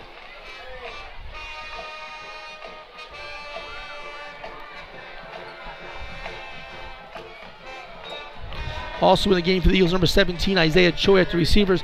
Here goes Woody again over the left side. Tackled there by Johnson. But looks like a gain of eight on the play.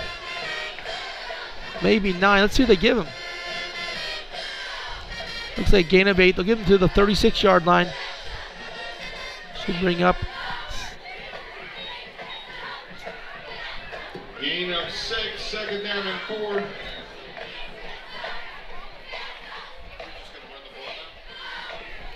Payne in the gun. Again, gives to Woody over the right side here. Makes a cut back to the inside. Takes it across the 35 yard line. Brought down right there. It'll bring up third and short for the Eagles. Ball rests just inside the Mustangs' 35 yard line. Third and one for the Eagles.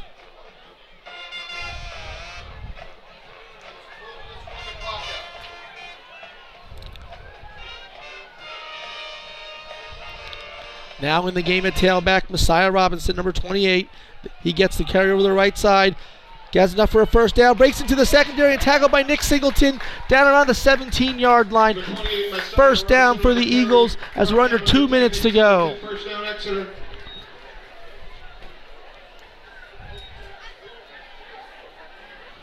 Exeter. Mixing in a few new players here and there. Sam Morslack, senior captain, comes out from his tackle position.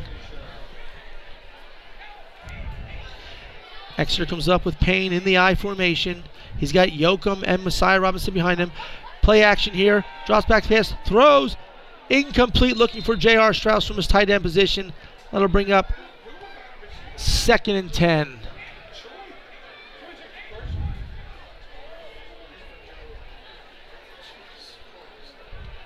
Payne's pass incomplete, second down. Bring up second and 10 for the Eagles.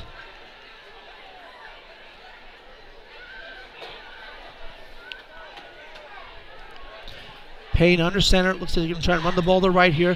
Pitch goes to Messiah Robinson to the right. Met by Trey Rock in the backfield and brought down by Trey Rock. Two, Rock. Just another fine play by number two for the Mustangs, Trey Rock. What a great name for a linebacker.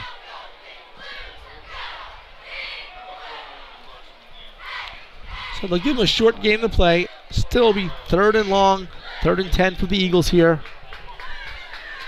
Just over a minute. We'll be under a minute when the ball snaps. There's Cabron Woody over the left side.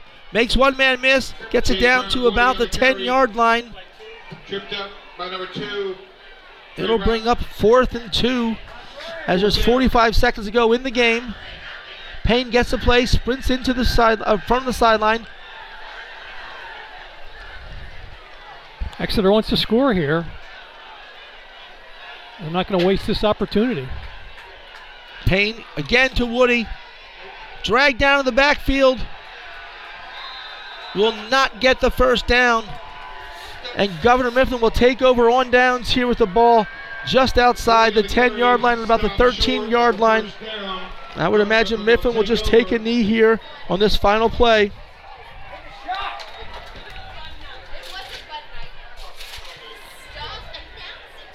Well, one of the accomplishments Exeter can say is they did not get mercy ruled by one of the, if not the best team in the state. Uh, they've mercy ruled everyone. I can't imagine anyone else in Berks County can can hold that uh, as the issue here. So nice job by the Eagles here in the second half. Um,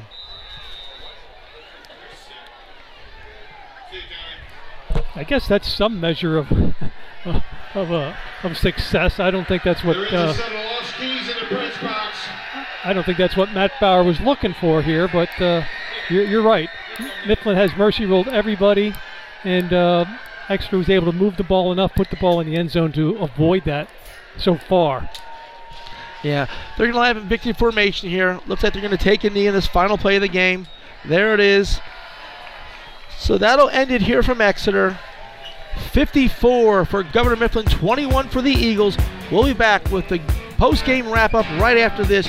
You're listening to the Exeter Sports Network.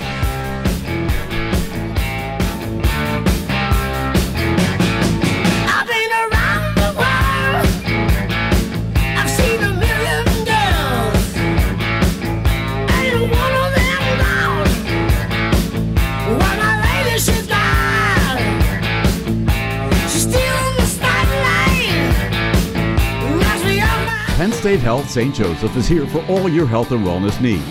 We have all the components to get you back to the health you need. Our primary care physicians and specialists see you soon. Our urgent care centers see you quickly. Our emergency room sees you now, and our on demand app sees you anytime. Whether it's our primary care, urgent care, emergency care, or on demand care, Penn State Health St. Joseph delivers the best care anywhere. Visit us on the web at thefutureofhealthcare.org. Well, that's going to wrap it up here tonight from Exeter. Your final score Governor Mifflin 54, Exeter 21. We had the opportunity to see Nick Singleton run the ball tonight for 240 plus yards. I think at 246 on 18 carries and four touchdowns. Good thing for the Eagles, though, they played very close football in the second half. Uh, had two scores. Mifflin had three. Um, you know, there are positives here for Exeter coming out of the game, moving on to next week, which is a must win for the Eagles at Berks Catholic. So join us next Friday as the Eagles travel to take on the Berks Catholic Saints and head coach Rick Keeley. You can catch all the action right here on the Exeter Sports Network. Coverage will begin with the in-home Oxygen pregame show at 6:45 p.m. and the kickoff at 7 o'clock. I should be joined by my regular partner next week, Darren Ziner, which is great news and sweet music for all of our listeners' ears. Again from Exeter, Governor Mifflin 54, Exeter 21. For my producer, Jerry Geloff, our special guest color commentator, Mike Drago from MikeDragoSports.com. This is Mike Boyer. I hope you enjoyed listening to the Exeter High School football game here on the Exeter Sports Network. Good night, Thank everyone. you for joining us for Exeter Eagles football on the Exeter Sports Network. The game has been brought to you by Penn State Health St. Joseph on the web at thefutureofhealthcare.org and in-home oxygen and medical equipment at inhomeoxygen.net. Join us next week as the Eagles cross town to take on the Berks Catholic Saints. You can listen to the game at jgmedia.us. This has been a presentation of Jerry Gelliff Media. Good night